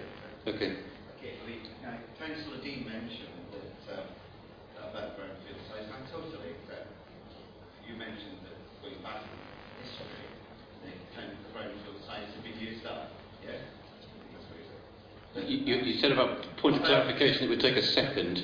Well, that, that, well, I'm going to but I just wanted to see where I was coming from. I, I was uh, just been reading uh, a report from the University of the West of England that in, in England alone, there is a million, uh, minimum of a million new homes to be built on identified brownfield sites. You know, the bigger picture, a million homes. And in fact, that, that the researchers know that even that figure underestimates, underestimates typical land um, that has already been derelict, but there are, there are other reasons why brownfield sites have been. Just to put a point of clarification, in England as a whole, because we're being put under pressure because a problem, a wider problem, there are plenty of brownfield sites to be built. Just a, Thank you. Maybe not um, where we want them, and certainly not in Uttlesford. I mean, we will obviously get on to Carver Barracks at some point, but not in this uh, planning period. Okay, so, so the point about the right accommodation, and to and emphasised by Councillor Redfern's point as well. So I'm sure officers are making note of this. I, I would like, on the same theme, um, policy H3. Um, Point A, sufficient car parking is provided in accordance with the Essex parking standards and local standards and subsequent updates. It may be that the Essex parking standards are not good enough. Um, parking is a massive issue, particularly on uh, large developments. The width of the road is a big issue. All of this must be taken into account as well. Councillor Dean. I have raised the uh, question twice at workshops in the past on the, these um, so-called management policies, uh, H2 being one of them, the question about why, and, and picking up Councillor Oliver's point about why do we not either lay down what sort of mix of housing we need, and why do we keep ignoring and refusing to put in print one and two bedroom as though they don't matter. Uh, I mean, uh, it may well be a fact that the greatest need is three, maybe four, but that then assumes that nothing else matters. So either you spell the whole thing out so that it's clear that we're looking for all sizes and roughly what proportion we need. But I'm, I'm just very annoyed that having raised this at least twice in the past, that there's no reference to one and two in the document at all, as far as I know. Um, There are twos, but we, I, think, I, I think we've got the, the, the, no, the point here. sorry, one, well, one. Yes, it just said two and three. Okay, any other points? And officers are Okay. So, anybody want to talk uh, about employment? Because I was taking that at the same time. Sorry, one. I want to raise something on page 55. Okay, Councillor Dean. Um, well, page 55 refers to subdivision dwellings and the potential impact on parking, which has already just been referred to. Um, then, then I think it comes up again under transport. I'm not quite sure. Can I pick? can I pick this issue up where it, in that it occurs in several places? If you've got page um, 96, um, parking comes up again. I think we've made the point on parking, but if there's another point to be made, Well, there seems to be a contradiction. That, that's well, page 96 TA4 talks about vehicle parking standards, and it refers the word design is there, permitted where the number and design is relevant. And I agree with the point that you made, Chairman, that that, it, that it's all about designing parking so that people do not feel obliged to either park on roads where it's not necessary or park halfway along across pavements. And that's certainly one of the problems in Forest Hall Park in Stansted. Um, and then I think, I'm just looking for the other reference, page 113. Um, is talking about car park designs. And at the top of the page, it talks about on-street parking provided in close proximity to homes. Rear courtyards should be avoided. I mean, I understand the point that's being made there that if you put parking out of sight and out of mind, then people are too lazy to, to use it. But, what, but, but but the previous one, the whole thing, if you look at those three things together, they don't seem to hang together to make it clear that we want we want parking arranged both to be adequate in quantity and location, such that people will blooming use it uh, and not park on the roads and the pavements. I just ask our business to look at the words again to see if those three parts hang together, because I'm not convinced they do. we understand the point you're making and we see it uh, very clearly in a number of our current uh, communities. Councillor Lees. If I may just add on there, I'm not sure where it goes in about the parking. I think one of the things that we've noticed in a lot of the developments locally, and Elston Forest Hall is one of them, is though the developers will say the road sizes and Takeley, though the developers say the road sizes are wide enough, what we find is they may be, but they're not in real terms. Once people start parking their cars either side, there are areas in Elston that you'd never get a, a fire engine through. And so therefore the parking becomes so dense because the roads are so narrow. So maybe we ought to again be a bit more innovative and say we, we want to have wider roads to ensure that the parking isn't so compressed in one area. Forest Hall Park is some of the side streets it's impossible for people to park anywhere near their houses, and we have to accept that people, like, that, that people believe that it is their right to park outside their house. Yeah. No, good. Okay, so yeah, just to reiterate, I think uh, what I'd love to see is no tandem parking because I think that's the, you know, it's the biggest cause of it. As soon as we do tandem parking, I know it means sort of slightly more proportion for the developer to put in front of garages, but as soon as we put one car behind another in front of a garage, people park on the street. So if we could do something with it, I'd love to see it. Okay, further point on the parking that uh, officers have taken on. So, okay, anything on employment, uh, colleagues? Moving on to chapter 5. We do have a paper later on, um, the employment land review update, and obviously this is a summary of that. Um, our requirements have been taken into account by their various shape and uh, size and, and, need and place. Councillor Dean? Well, all I would say at this point is that we had uh, a paper last week and we didn't get all the answers. Yes, we've got a document now. I don't yet understand it, so therefore I can't comment on this document. Okay, we'll, bit, a bit more explanation. We'll take it under that's coming item, later on. That's item fine. 5. Uh, it is an update on the paper. Okay, if there are no other points there. I'm going to move you on to retail, chapter 6. Councillor Barker. Thank you, Chairman. Um, very unlikely heading for a paragraph here, new shops in rural areas. Um, but what this is, it's very vague about the potential size of new shops. And it's not a new shop so much. The thing you are more likely to get on the A1060 or the B184 is actually a petrol station with a shop attached to it. And this doesn't really cover this. And I did wonder whether they're, you know, come, come back for, you know, between regulation 18 and 19. But as I say, if you drive from Chelmsford, you leave the outskirts of Chelmsford, if you do not hit a petrol station together, I'm sure Councillor Lemon knows, until you get to, I don't know where, Harlow, you know, which is quite a stretch without a petrol station. But we don't appear to have any policies in here regarding petrol stations. Or whatever they're called. Could I ask of- officers what the, the, the guidance around planning on something like that is?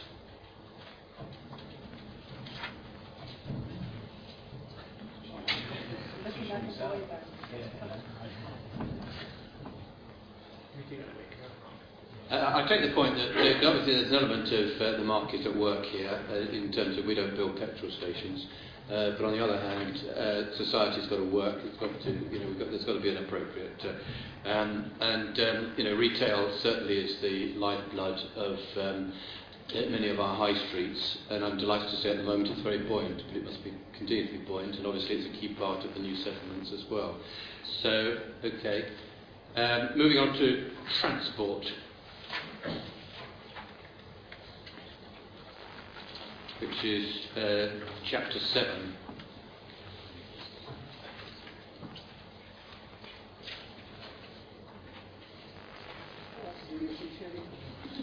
Uh, Chairman, paragraph 7.1 reads,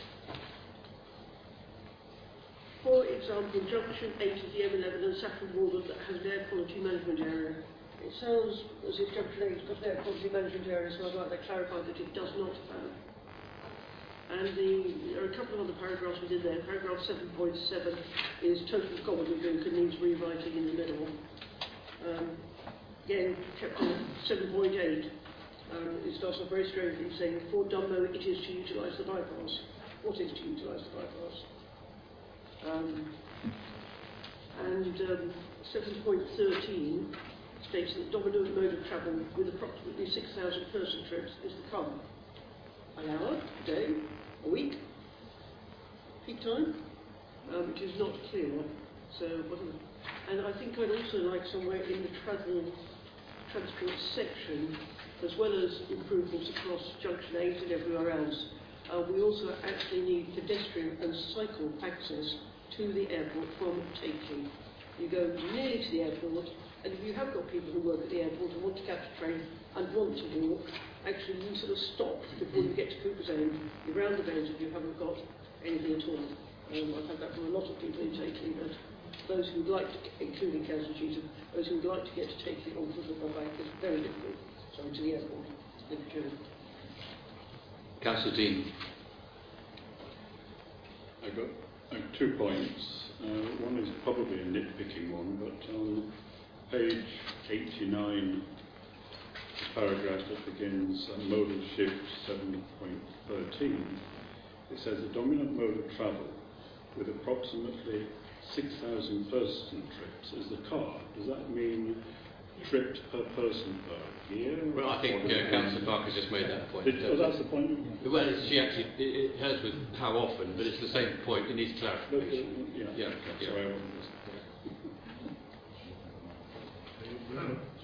The other one, under Sustainable Transport TA2 on page 93, there's no, there's no reference in here about fly parking.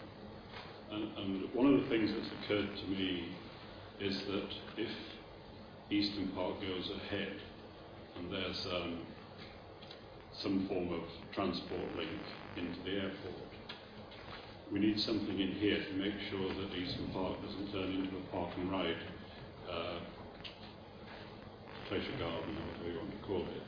Um, otherwise, that would be um, counterproductive, to say the least. I think that's a very important point. I mean, it's absolutely right that there is a good communication link um, that's as environmentally friendly as possible, but that shouldn't, as you rightly say, then become a, uh, an off-site car park. Councillor Davis. Uh, thank you. It's just, I don't know whether it's an omission or an oversight, but, but if we're talking on page 87 around uh, 7.5 where it discusses low bus use and bus services that are trying to operate on a commercial basis.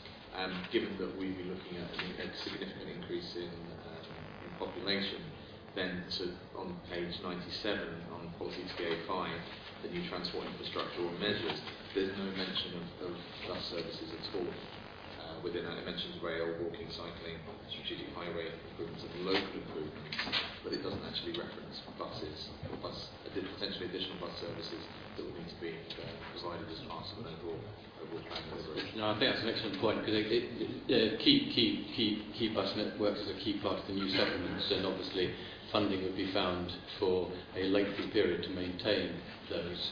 Um, but we should be laying that out um, on policy TA5, yeah. Um, and um, the um, walking and cycling um, uh, routes which we've made modest progress on. We'd want to see substantive progress in this plan. Uh, mention is made of the completion of the Flitch Way, for example, um, but there are, there, are, there are several others that uh, need to be included, um, and that's very important. I appreciate that not everybody cycles, not everybody walks, but those that want to, there should be the opportunity. Councillor Lees. Sorry, I, I think you probably answered, but I just want to check, because there is on 711 and TA1 it says the new development should be linked to existing facilities by well-designed cycling path. But I'm not aware of a single new development that's linked to anything by a cycle path. Um, so is there evidence that, that, that these cycle paths are planned or are we waiting for the developer to come up with those? Do we have any plans for cycle, specific cycle paths or we do? So if they are, have I missed it in here? Mr Hargreaves, you want to know? Sorry, Mr. sorry, have I missed it? If I haven't missed it. Yeah, the County Council have produced a cycle strategy for us. Okay. Set out an aspiration. Because if I may this say, I think Essex County has turned down most cycle ideas and those that are going to work. So uh, I don't mean to be cynical, but a little bit, I'd like to see more than evidence if I may.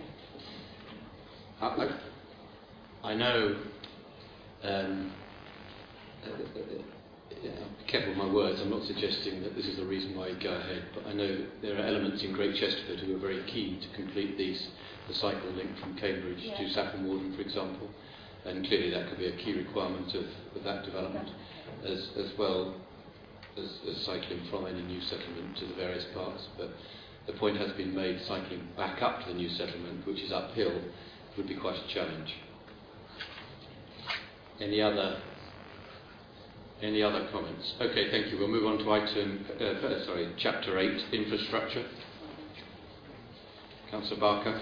Um, two things, Chairman. On paragraph 8.4, which I've now lost again, um, I'd like to see, uh, we talk about community use of space. I think we ought to be including more than just community halls there. Um, I think we can look at libraries, I think we can look at playing fields. Um, I think it's ridiculous if you have a school that has playing fields that's only open at school time. I think we need to be braver on that. And on paragraph 8.12, I think when we are designing green space within communities, we need to make sure that that green space is easily maintainable. Yeah. We have some developments, Priors Green being one, where the green space, the way it's been designed, makes long-term maintenance a really difficult issue, and we've got to design out small pieces of land. We absolutely have. Uh, there are so many developments that have taken place in this district, district over the years, very often on appeal, where there are pockets of land either that have been concreted over or uh, grassed that are not maintained, uh, and, and, and they, are, they just become a problem. So there needs to be a very clear uh, mode of governance with the appropriate finance and appropriate responsibility it, it isn't a burden, it, it, it should be something that people want to take on. Sorry, Jim, the other final thing in that paragraph is policy in 4, not what page that's on, which talks all about broadband, but it actually makes no reference to uh, 4G or 5G, and most of these things we will carry around work on 4 or 5G rather than on broadband. Yep. And I think that should be yep. explicit in there. Very good point. Councillor Dean. I'd like to refer to page 100 policy NF1 infrastructure develop, delivery. In the first paragraph, it refers to um, infrastructure being supported by timely delivery of infrastructure. Uh, we all know that that often doesn't happen, and uh, a good case that comes to mind is the bypass at Dunmow that seemed to take forever and ever to come about. Um, in the fourth paragraph, again, it talks about requiring reliable solutions being in place to ensure that it, being infrastructure, will be delivered. I prefer to uh, have a bit of a repetition here and put the words in a timely manner at the end of that paragraph just to make the point. Yep, absolutely. And it comes back to the whole project planning point that we take, which must be um, laid out in, in statute and in contract. Um, I was surprised uh, at 8.7, there are only three public parks and gardens within Uttlesford. Um, Bridge End Gardens, Jubilee Gardens and the Common, of which we all know that all of these are in Saffron Ward, and I'm surprised at that.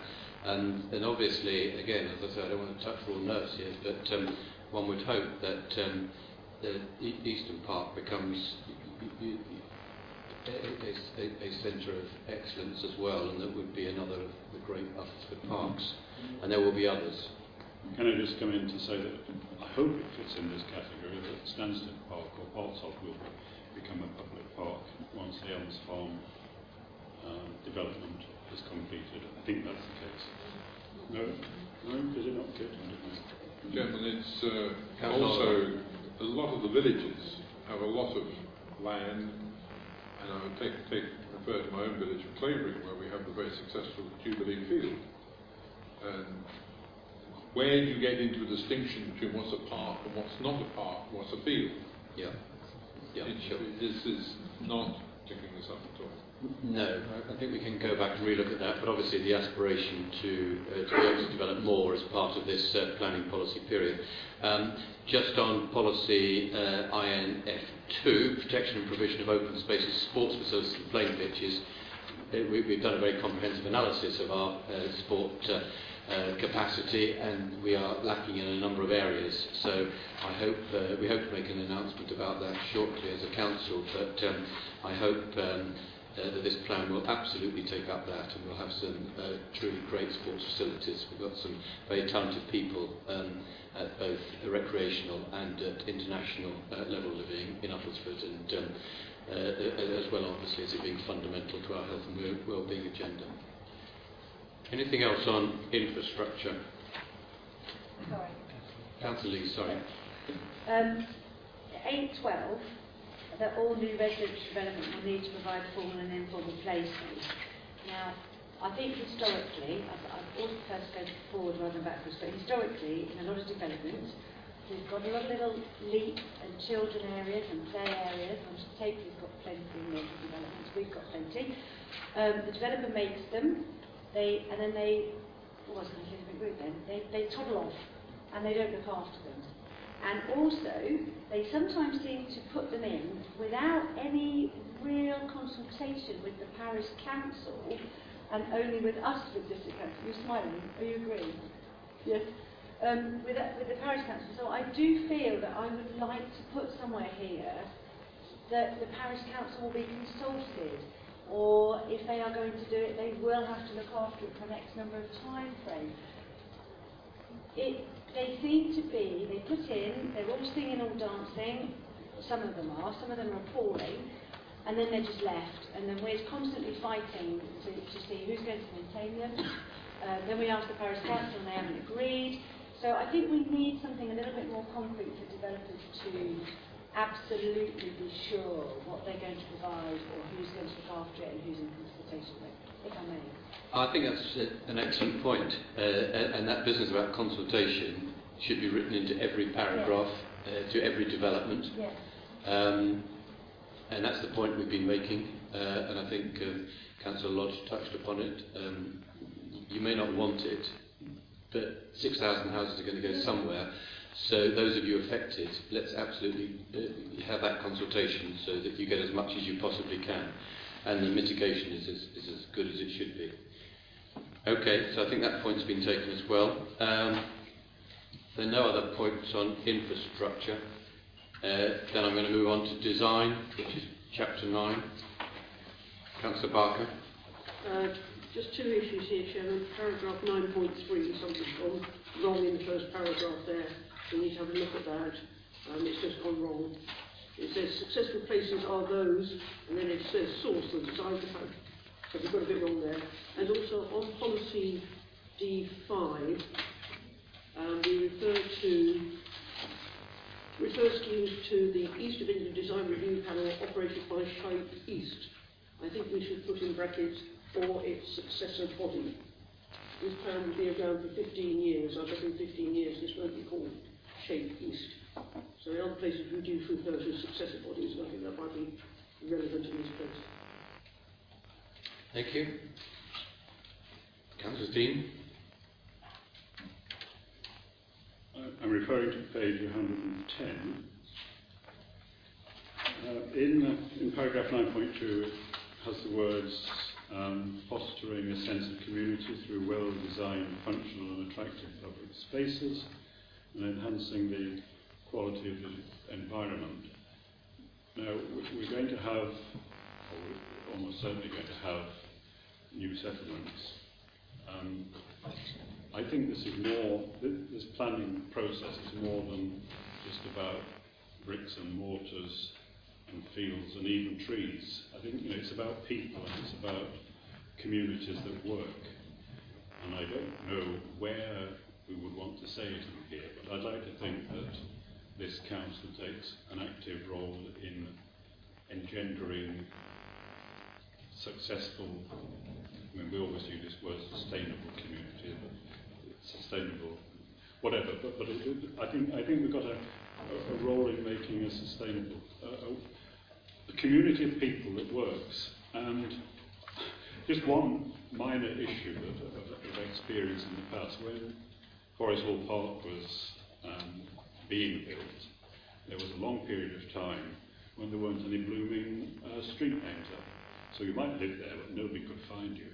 Now that's only a minor matter, but nevertheless it's important in, in engendering a community. But you know, beyond that, it's about community of horse, and it's about it's about well, it's about parish councils, I might say, not saying, oh, it's them, they are they're a foreign place and we don't want anything to do with them. It's about parish councils wanting to welcome new people to their parish, not saying they can blink and will have their own parish council and do their own thing, once they sort out what this place is about. So I don't know how you pick that up, but I, I just think this whole area of, of, of a place to live is, is important. It is creating communities, um, having, uh, for example, a place of worship um, and uh, community facilities so that that starts to build.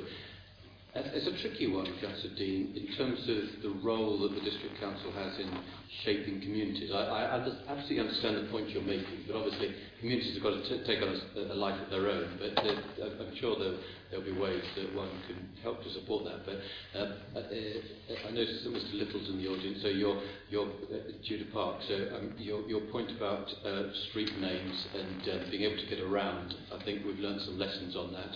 Um, and in fact, the whole business of a new development, the snagging that goes with that, and how quickly can you do, deal with it, is also a lesson that we've learned. Uh, but you, you make a good point about communities. I mean, can I just add, it's not necessarily something that is addressed in this document, but it needs to be addressed yeah. elsewhere yeah. within the council's yeah. policies and, and, and activities. Yeah, it does. May I, while I'm on my feet, just raise one other matter in this section on design page, page 110. I'm, I'm very pleased that reference is made here twice, and in particular in policy D10 about highly efficient, highly energy efficient buildings, and it refers specifically to certified passive house buildings, which I know we've got some in Wimbish, I think. Um, can, is there any way we can be a bit more inviting than that. In other words, you know, brackets and we'd offer you incentives or um, I, don't, I don't know. It, it, it, it's something that's so important that I, I think we, we really should go out of our way to, to welcome highly energy efficient buildings. And the ones in the ones in Wimbish, I might say, were for the latest ones anyway, were for um, not just private uh, market housing, but also for um, housing association housing, and I think that's, in many ways, it's more important uh, because people in social housing or in uh, housing association housing are less able to pay their um, fuel bills. So I, I'd like us to, to look, I'd like officers to look before this finding goes out to see whether we can be a bit more bullish about that topic. Yes, I think we've got to be careful that we don't. Um, I don't think we're re- planning to rewrite this document apart from some of the amendments we made at the beginning of it. And I think, Councillor Lodge, you wanted to make an amendment. You, I don't know whether we've gone over that. Uh, the spatial comment on Saffron Walden on the spatial strategy. Well, I was coming into that in, uh, in, in 12. Okay, fine, that's good. Um, design, um, high quality design, we all aspire to that. Um, I guess high quality design is a very subjective uh, point. So take Beaulieu Park, for example, on the outskirts of Chelmsford. I have heard some people say that is quite, it is quite an, it is a quite outstanding de- uh, design uh, of a new um, settlement, and others who say it is absolutely horrendous. Uh, it just makes the point. I mean, design is a subjective subject, some will like, some will not. I don't quite know how, how we create a design that more people like than dislike. So uh, officers may want to bear that in mind. It, it, it, and we're not necessarily going to have a public competition on the design, but I, I do think we need to take account of a broad range of, of, of taste as well as um, as what is appropriate for the 21st century, and all the uh, energy points that are laid out in this paragraph, which you referred to, Councillor Dean, and which are absolutely essential. These, these should be the most energy efficient homes uh, that are possibly available. Councillor Lodge. Actually, just one, one thing on that. We have, um, of, of a number in Saffron Walden, we have one particularly uh, good design on the um, uh, former, part of the former Friends School site, which, which was award winning. Um, and I don't know whether there's a way we can, we can point developers in, uh, in that direction to see whether that, that, that can be uh, repeated. I, I know I, I, I very, very, very um, interesting at, at a town council meeting. The town council um, was, was trying to review a, a, a plan with a developer and they said, why don't, why don't you repeat that, uh, that development, the avenue? And, and the developer said, oh, people in Saffron Walden don't really want that. that a ridiculous comment, but surely we can point Yeah. them in that direction. Yeah, and I guess if you've got five people in the room, you'll have five different views on design, but absolutely in terms of where we see centres of excellence. Councillor Mills. just on the passive house point, I mean, I understand that Exeter have just announced that they will build all of their new houses to passive house standard. Um, there are obviously some authorities that are setting the bar considerably higher than we're even thinking about. Thank you, that's a good point. Councillor Loughlin. Thank you. We're talking about design. Does that mean we can ditch the Essex Design Guide? Because every single housing estate is almost identical to another housing estate because we do stick quite blindly to the Essex Design Guide. And I think it would be a good idea if Uttlesford could have their own, or we could have something that makes us a bit more innovative than little boxes. And I would like to see that. I agree. Okay, I think uh, there's a chorus of approval. We've got some developers in the room as well. I'm sure they're noting these points. Councillor Davis. And just to add to that point, I think when this whole process started, we we accept that, housing needs to happen, but there was no reason why we can't set a standard in this district for, for innovation and acknowledging the way that lives, lives are changing. Um, and this is a general point, not just talking about design, but, but people are relying on, on, um, broadband technology a, a greater amount, as a result enabling them to have to drive less. Uh, people are, are tra- transitioning to, to other, um, you know, to electric vehicles, and the proliferation of electric vehicles means that people will be demanding things like electric car charging points. And it, it's just that thing around it. You don't really get, yeah, but you just don't get many opportunities to, to be able to do this, and, and we need to grasp the, the metal on that and feel like we're delivering something which is truly um, special because we are the best district in the country to live in. Yeah. So we should we should follow that and, and demand it.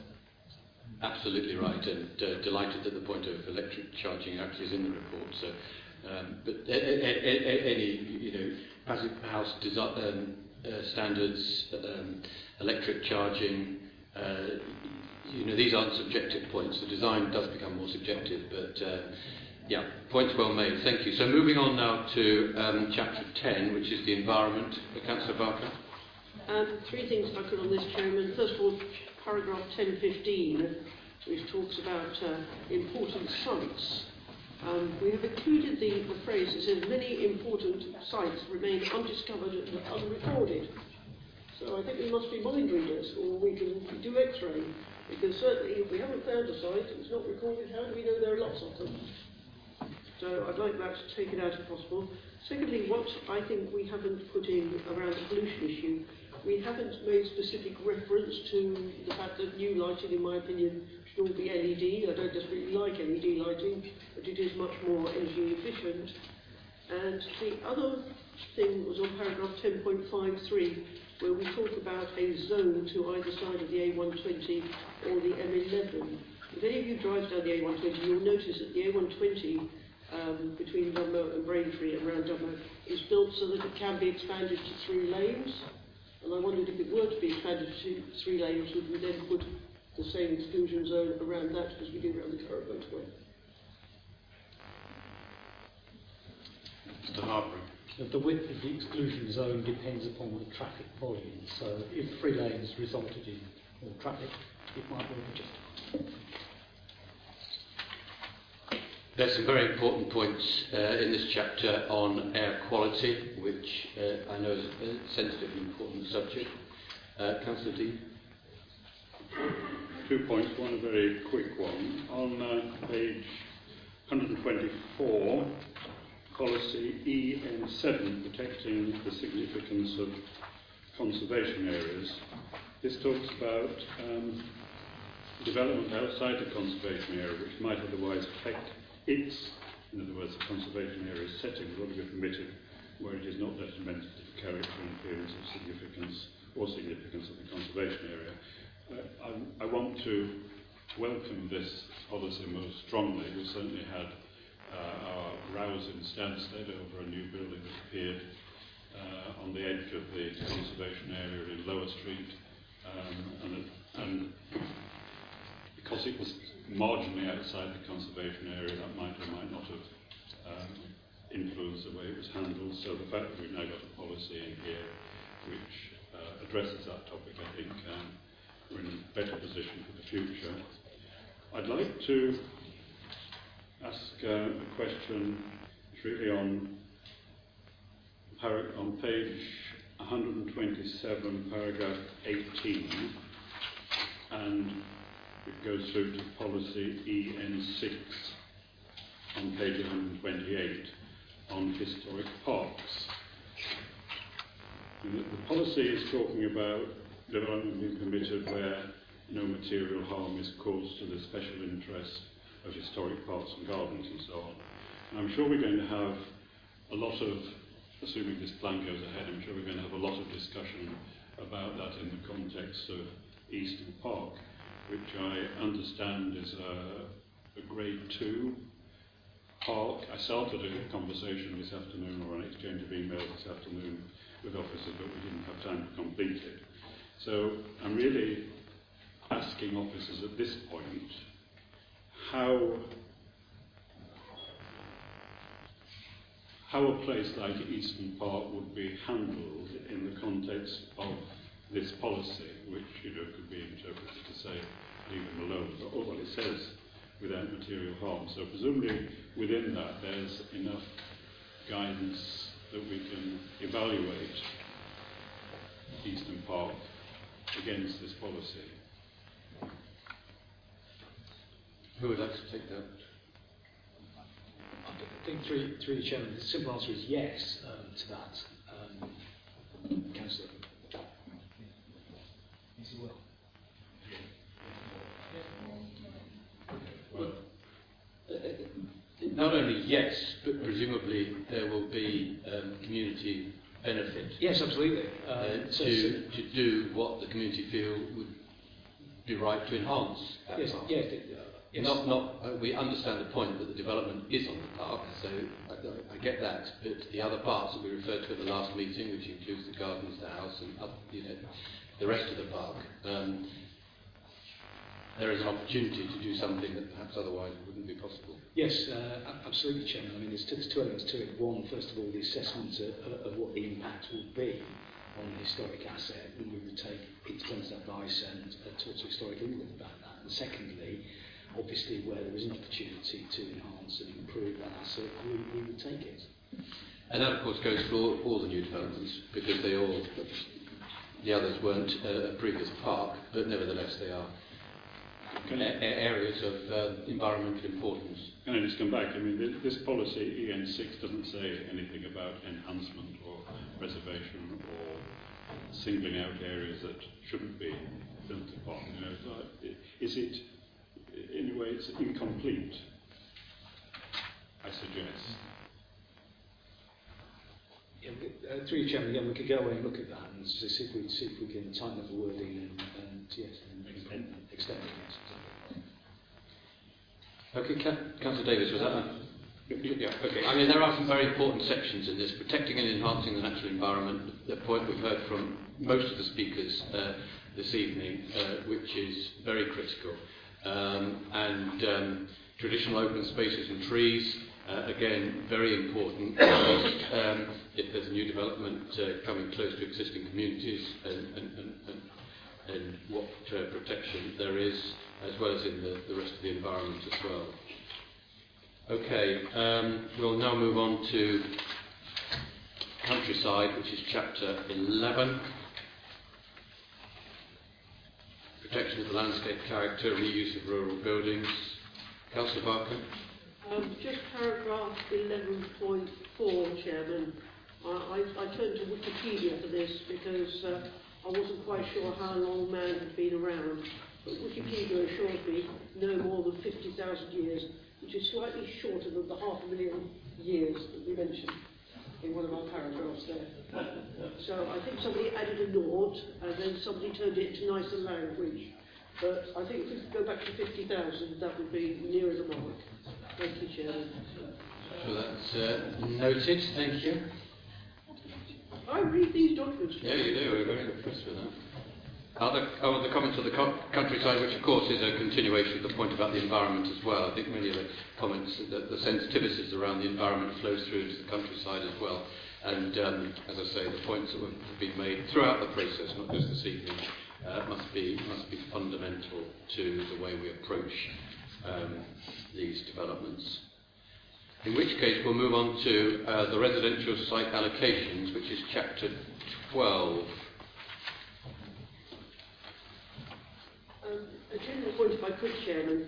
Um, I'm not sure I have on screen, it may be better on screen. In the printed document, we do need page breaks because you find yourself looking at one title and then the pictures on the next page or whatever. Even if that means we need blank spaces, it's easier to have the narrative above the picture so you know that is the picture and the narrative go together. Thank you, Chairman. Okay, Councillor Lodge, I think this is where you wanted to make your point. Um, indeed, yes. Coming up, you will you will know uh, what I'm about to say because it's been my um, uh, frequent mention of the inclusion of uh, the Keir site. The Keir site, which um, which was turned down by planning, which was turned down on appeal.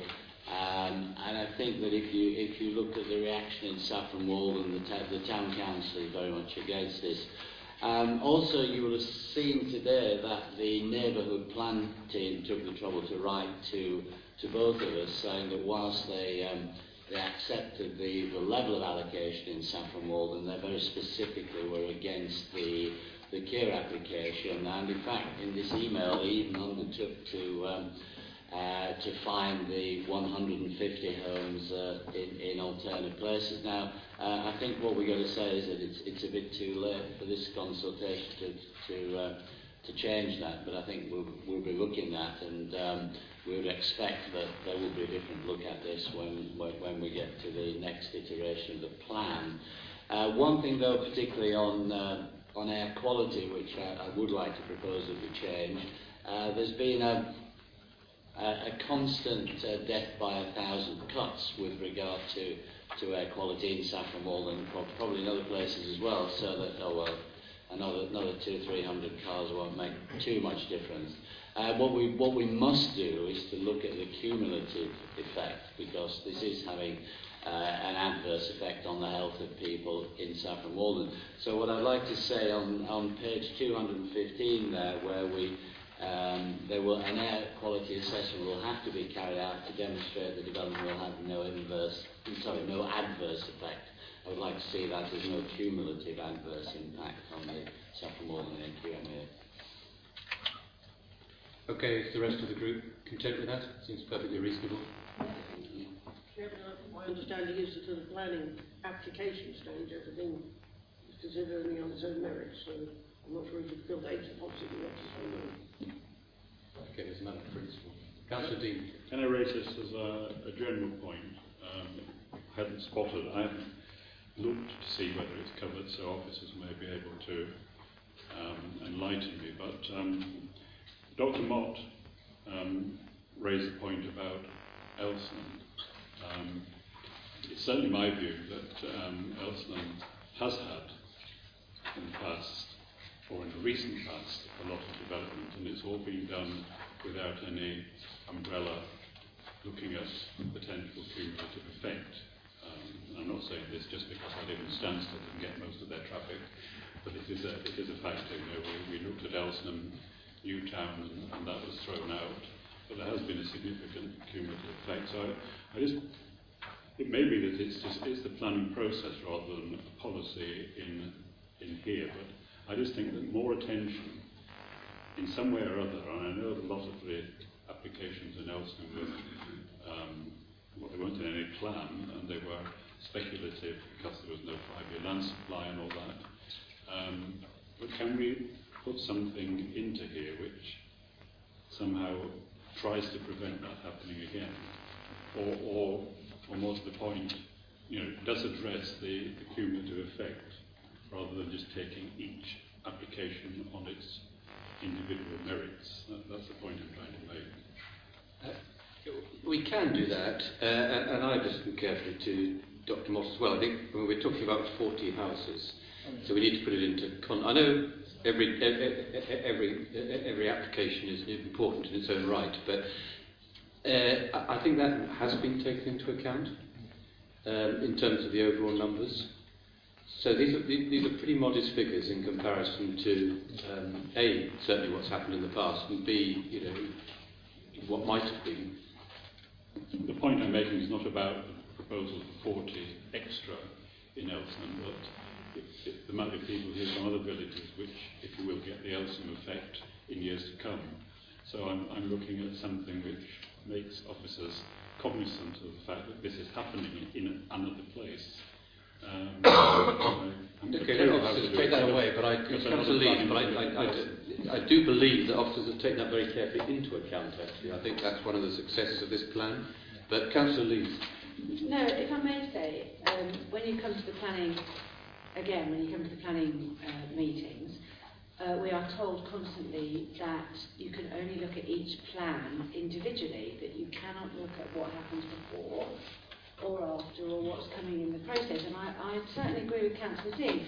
The problem with that policy is that you can only look at each one is that it singles it out, doesn't do it. And, and Elsa was a really good example that two developments were allowed simultaneously on other sides of each side of the road. And it's caused all sorts of problems because of that. And I, and I think you're right. We do that one policy of we can only look at each one individually is not the correct policy. You have to look at what's going on around at the same time, surely. Yeah, and I, uh, in the overall plan, I think that's what officers done. But in terms of the a- uh, uh, planning application officers, can you just uh, make the point there? Because I, I suspect we're following the law, aren't we? Do you want to comment to the public about that?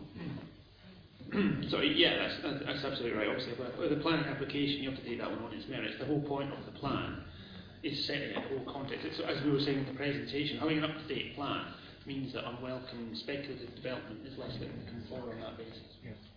So I think White Ditch Lane and Newport would make the same point you just made about Elson. Uh, okay, uh, any other residential site allocation points? Can I, can I just come back? Um, it's, it's not just about, for instance, the, the impact of, in the Elsenham case, of traffic in Stansted, even though we didn't get Elsenham.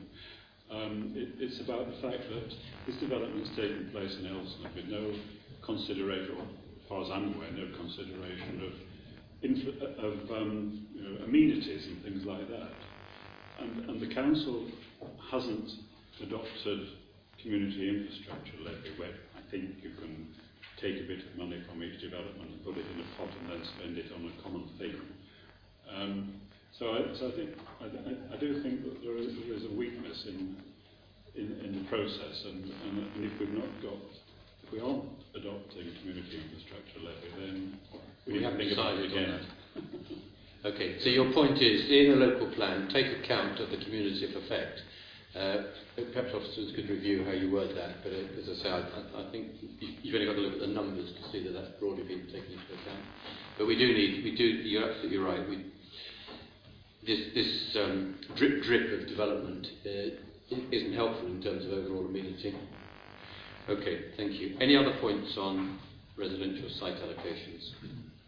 Sorry, I have one more, and I, I know this isn't going to be possible, but is there any way that we can get in, if you have built rubbish homes in Uttlesford, and we know there are developers that have, and there's a development local to me that the builder said, don't buy any of these, they are built really badly. If we know that, and they haven't produced their play area, and they just haven't done it, they just haven't done it right, and we're constantly having to chase, chase them as a council, surely somewhere along the lines we should be able to say you can't build here. Or so I don't know how to, I don't know how we can do it, but do you know what I'm saying? Uh, can I just say, every house is built, you have building regulations, and the, build, the inspector should come down and check that it's being built at every stage of that building. If it isn't any good, it won't be allowed to go any further. I don't think you can say that. No. we might not like them, we might think they're rubbish, but you can't criticise the way it's built if you don't know how they're built, and you're not a builder yourself. I don't think that's fair. Yeah, I get that. But we also know, don't we, that there are some development, again, going back to those play areas where people have promised stuff and haven't delivered it properly. That's not, that's not. Well, That's a slightly different point. No. But uh, um, uh. Councillor Mills is listening very keenly to the points you're making because um, as a council, we are absolutely committed to enforcing uh, what is the obligation of a developer to undertake. And we, we have enhanced the enforcement team, we've re- restructured the enforcement team, and um, both, the com- both getting 106 or CIL, if it becomes CIL, uh, is, is a key objective of the planning team, isn't it, Mr. Councillor Mills? Thank you. Um, so, unless there's uh, anything else on item thir- 12 and 13, is there anything else on the paper? So after that, we come to the glossary and some of the. You've got an issue on the appendix, okay? Um, it's the appendix that isn't there, really. Um, Copper Beach Avenue, Takeley. It's a new development, gated development, 13 houses, private road. And we won't send a dustbin lorry down there. We have to have a policy about dustbin collection points. That is written into this. If you're building little cul-de-sacs of six houses, the developer has to provide somewhere to put the dustbins. Because we end up in a ridiculous situation otherwise. And if it's a policy, then it has to be considered when a planning application is made. I'm going to take that as the final point, but it is, it is, it is, it is the most excellent one. Uh, the, the devil often lies in the detail, and uh, to be able to have access to key facilities, um, such as uh, bin collection, is fundamental. Okay, thank you for that very comprehensive review of what is a very comprehensive paper. I'm now going to ask the Planning Policy Working Group um, to, uh, to, to essentially vote uh, on the propose, to propose the recommendation contained in the regulation and local plan document that we've just reviewed be put to Cabinet. Those in favour of that proposal? Carried unanimously. Thank you very much indeed. Uh, thank you for that. Um, we now move on to item four. I thank planning officers uh, for their input into that and, as I said, their, their work. Uh, we now move on to item four, local development scheme. Mr. Payne. Thank you. Thank you, Chairman. Um, this item um, is, uh, has an attachment, which is the local development scheme. Um, the last time this scheme was considered um, by the Cabinet was February last year. Uh, some important things have happened since then, and uh, this item really seeks to refresh um, the scheme with the latest timetable. And on page two of the report, you will see the timetable set out for the local plan. Um, the document itself is largely um, in the form that um, it was put together before and updated, but there's something I'd like to particularly just draw to the working group's attention, and that's looking at the document itself um, and page 5, where there is a diagram which sets out the components of the Uttlesford Development Plan documents.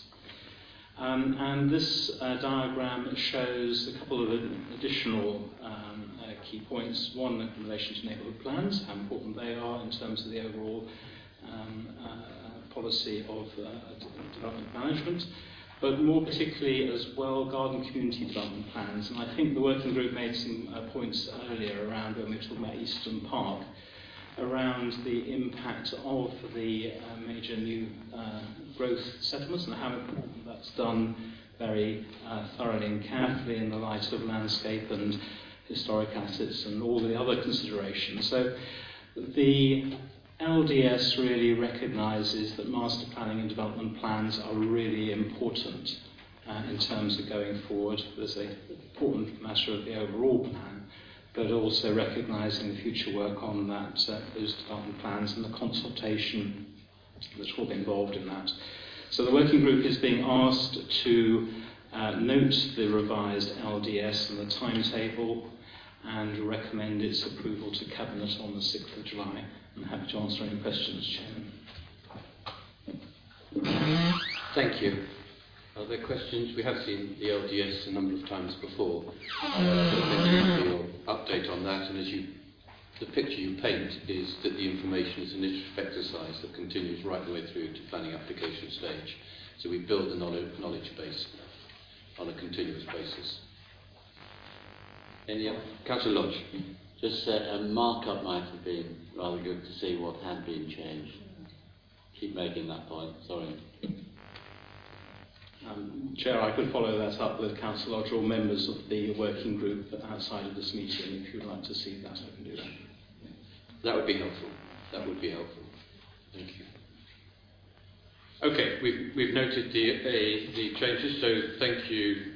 Um, thank you for that, uh, which moves us on to item five, which is the employment land review update. We had a presentation uh, last week. This is the final report, I believe.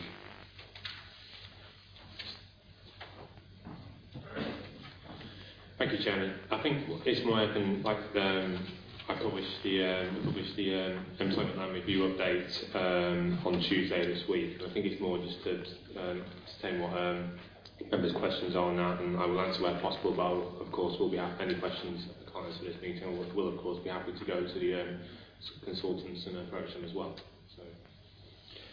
So a number of points have been made. I think you wanted to come back, Councillor Dean. Uh, at this stage? I think I decided in the circumstances to take it offline um, rather than try to go into detail now. Thank you. I mean, this is this is the third time that we've seen this report as well. Uh, it's now it's now a complete report, um, and um, it goes it very clearly goes through the different type of small office space, medium office, laboratory, um, and uh, warehousing uh, and industrial and lays out uh, what is required, what is forecast to be required, the, all the potential sites within that, um, including existing and obviously um, employment sites within the um, within the new developments as well. So um, if there are no other points, um, then we shall there's no, no hesitation from officers in terms of the capacity to find all these sites? Uh, no, Chairman. And I think essentially what, what we're asking the, the group to do is, is essentially incorporate it into the evidence base as we have all the other studies, Chairman. I know there's no formal recommendation before you. Do you want to make any comments about industrial land use? Because there were some slight contradictions. First of all, uh, the likelihood that we'll, we'll need less. Um, the second point that in terms of the opportunity for businesses to grow, um, that they need to, you know, ideally find capacity in Uttlesford to be able to do that. Um, do you think there's any, have we fully addressed industrial use? I'm, pretty clear on warehousing office space. I think it's well laid out.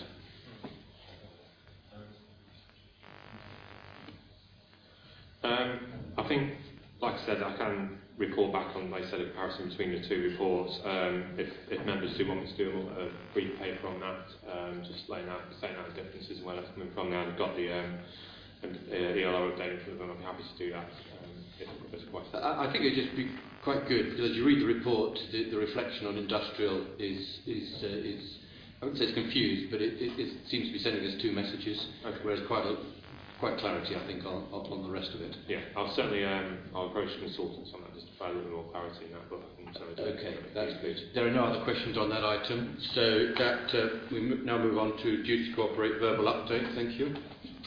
Yes, that, that, thank you, Chairman. Uh, I'll, I'll commence this and uh, look Simon Payne perhaps to chip in if he wishes. Um, yes, since last week, uh, the only uh, meeting of note is that uh, we met with South Cambs South Cambridgeshire officers yesterday morning, Chairman. Um, that was uh, essentially to share the evidence. I mean, the, the, the main the, main subjects were the proposed North Uttlesford uh, garden community, uh, but that was very much in the context of the growth aspirations of South Cambridgeshire, the strategic highway network, Um, so we covered a broad range of issues, I think essentially looking, first of all, the strategic con context and what the longer term plans and aspirations were of both our authorities, and then homing in on North Uttlesford uh, and to hopefully give South Cambridgeshire, uh, uh, not that they haven't got a clear understanding already, but to share with them the most up-to-date evidence we've got about transportation, uh, landscape, visual impact issues and go away, uh, sort of let, let the meeting hopefully with, um, with, a, with a good understanding about the evidence base and a commitment to essentially share with them what they felt was necessary uh, to help them with their response uh, to our consultation. I don't know, Simon, whether that was a fair summary, whether you want to add anything.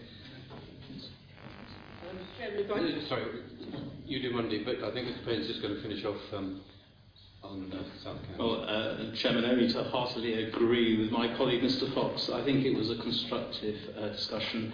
I think one of the issues for us um, is the huge amount of evidence uh, that we have. Um, and uh, so we agreed that we would um, work with our colleagues at South Cambs going through that evidence and really identifying those parts which were specifically relevant to North Uttlesford.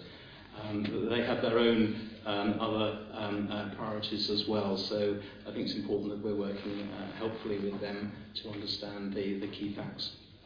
Okay, just before we move on to other areas, um, so there will be a, um, a chief executive and, and leader uh, session next week, uh, and then a full duty to cooperate with members and officers in the fortnight after that. So there's a very much ongoing discussion with South Cambs. Councillor Loughlin. Thank you. Um, I don't really know if it's anything to do with this, but there have been rumblings, and we've been getting lots of emails, obviously, uh, that South Cambs weren't very happy with um, our North Uttlesford suggestion. And if it should be that they won't accept what we're going to do, or they don't like it, what will be the position then? Mr. Payne? Yes, Chair. Um, I think the important thing at this stage is that we go through the facts and the evidence. Um, some of that evidence has um, only um, been finalised in the last uh, few weeks. I mean, for instance, last week we had the landscape uh, report, um, which was uh, considered by this working group. Um, so we've made the information available as soon as we can, but there's still uh, some further discussions to take place. I think it's really important as officers that we are um, agreeing as far as possible the, the evidence base and the, the key facts. Um, quite where that takes us is, you know, one could speculate, but I think the important point at this uh, stage is that we um, share the methodology and the working which we believe has been very thorough um, in uh, putting, together, putting together this plan. Um, and then we can take stock, and uh, no doubt South Cambridgeshire will as well. Um, but the important thing is that we are committed to an evidence-based approach and, uh, and I'm sure that um, my colleagues at South Cambridgeshire would also agree that it needs to be an evidence-based approach. Thank you. Councillor Dean. We did hear earlier that the um, leader of South Cambridgeshire had been making comments in, in public.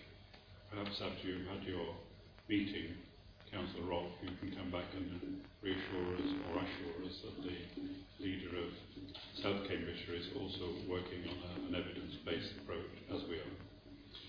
Indeed. Councillor Barker.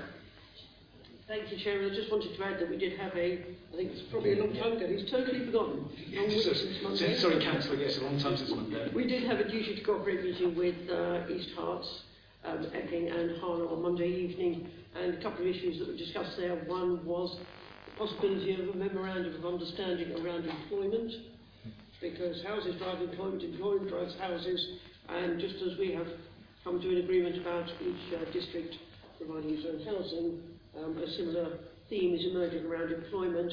Um, we also had quite a lot of discussion around the creation of a Harlow and Gilston board to oversee the delivery of that new town.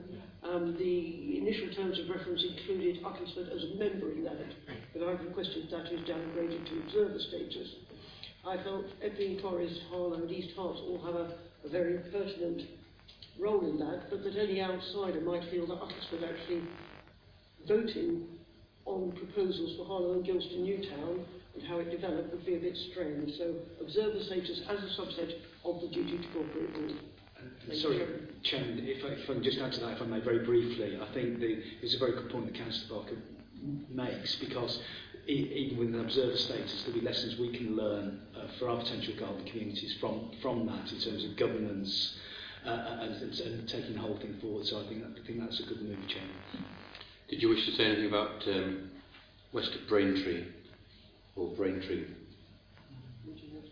Meeting next week. Okay, to report that. Uh, the uh, next item is um, any other items that the chairman considers to be urgent. I think at quarter to ten we've probably done well for tonight. Um, the date of the next meeting is not for some time.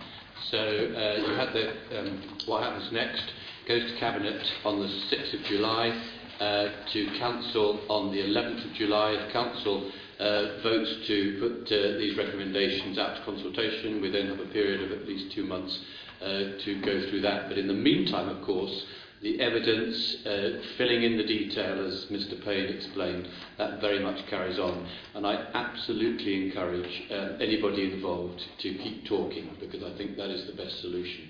So I thank, um, I thank again officers for their comprehensive um, piece of work.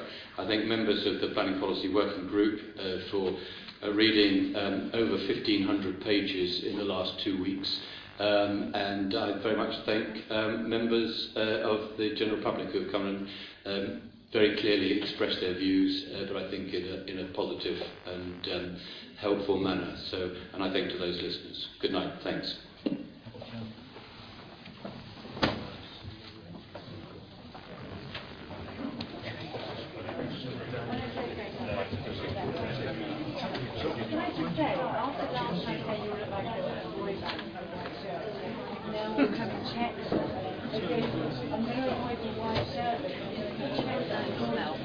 Yeah, I'll email around everyone tomorrow to check.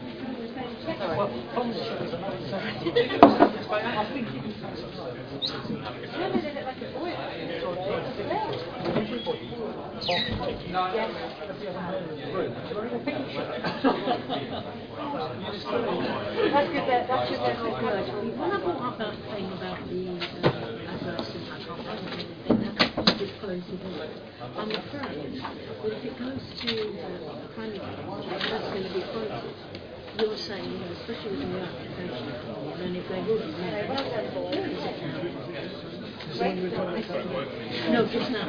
At the end? Right, I've 15 minutes into it? Oh, that's okay. That means we're not relying exclusively on mine.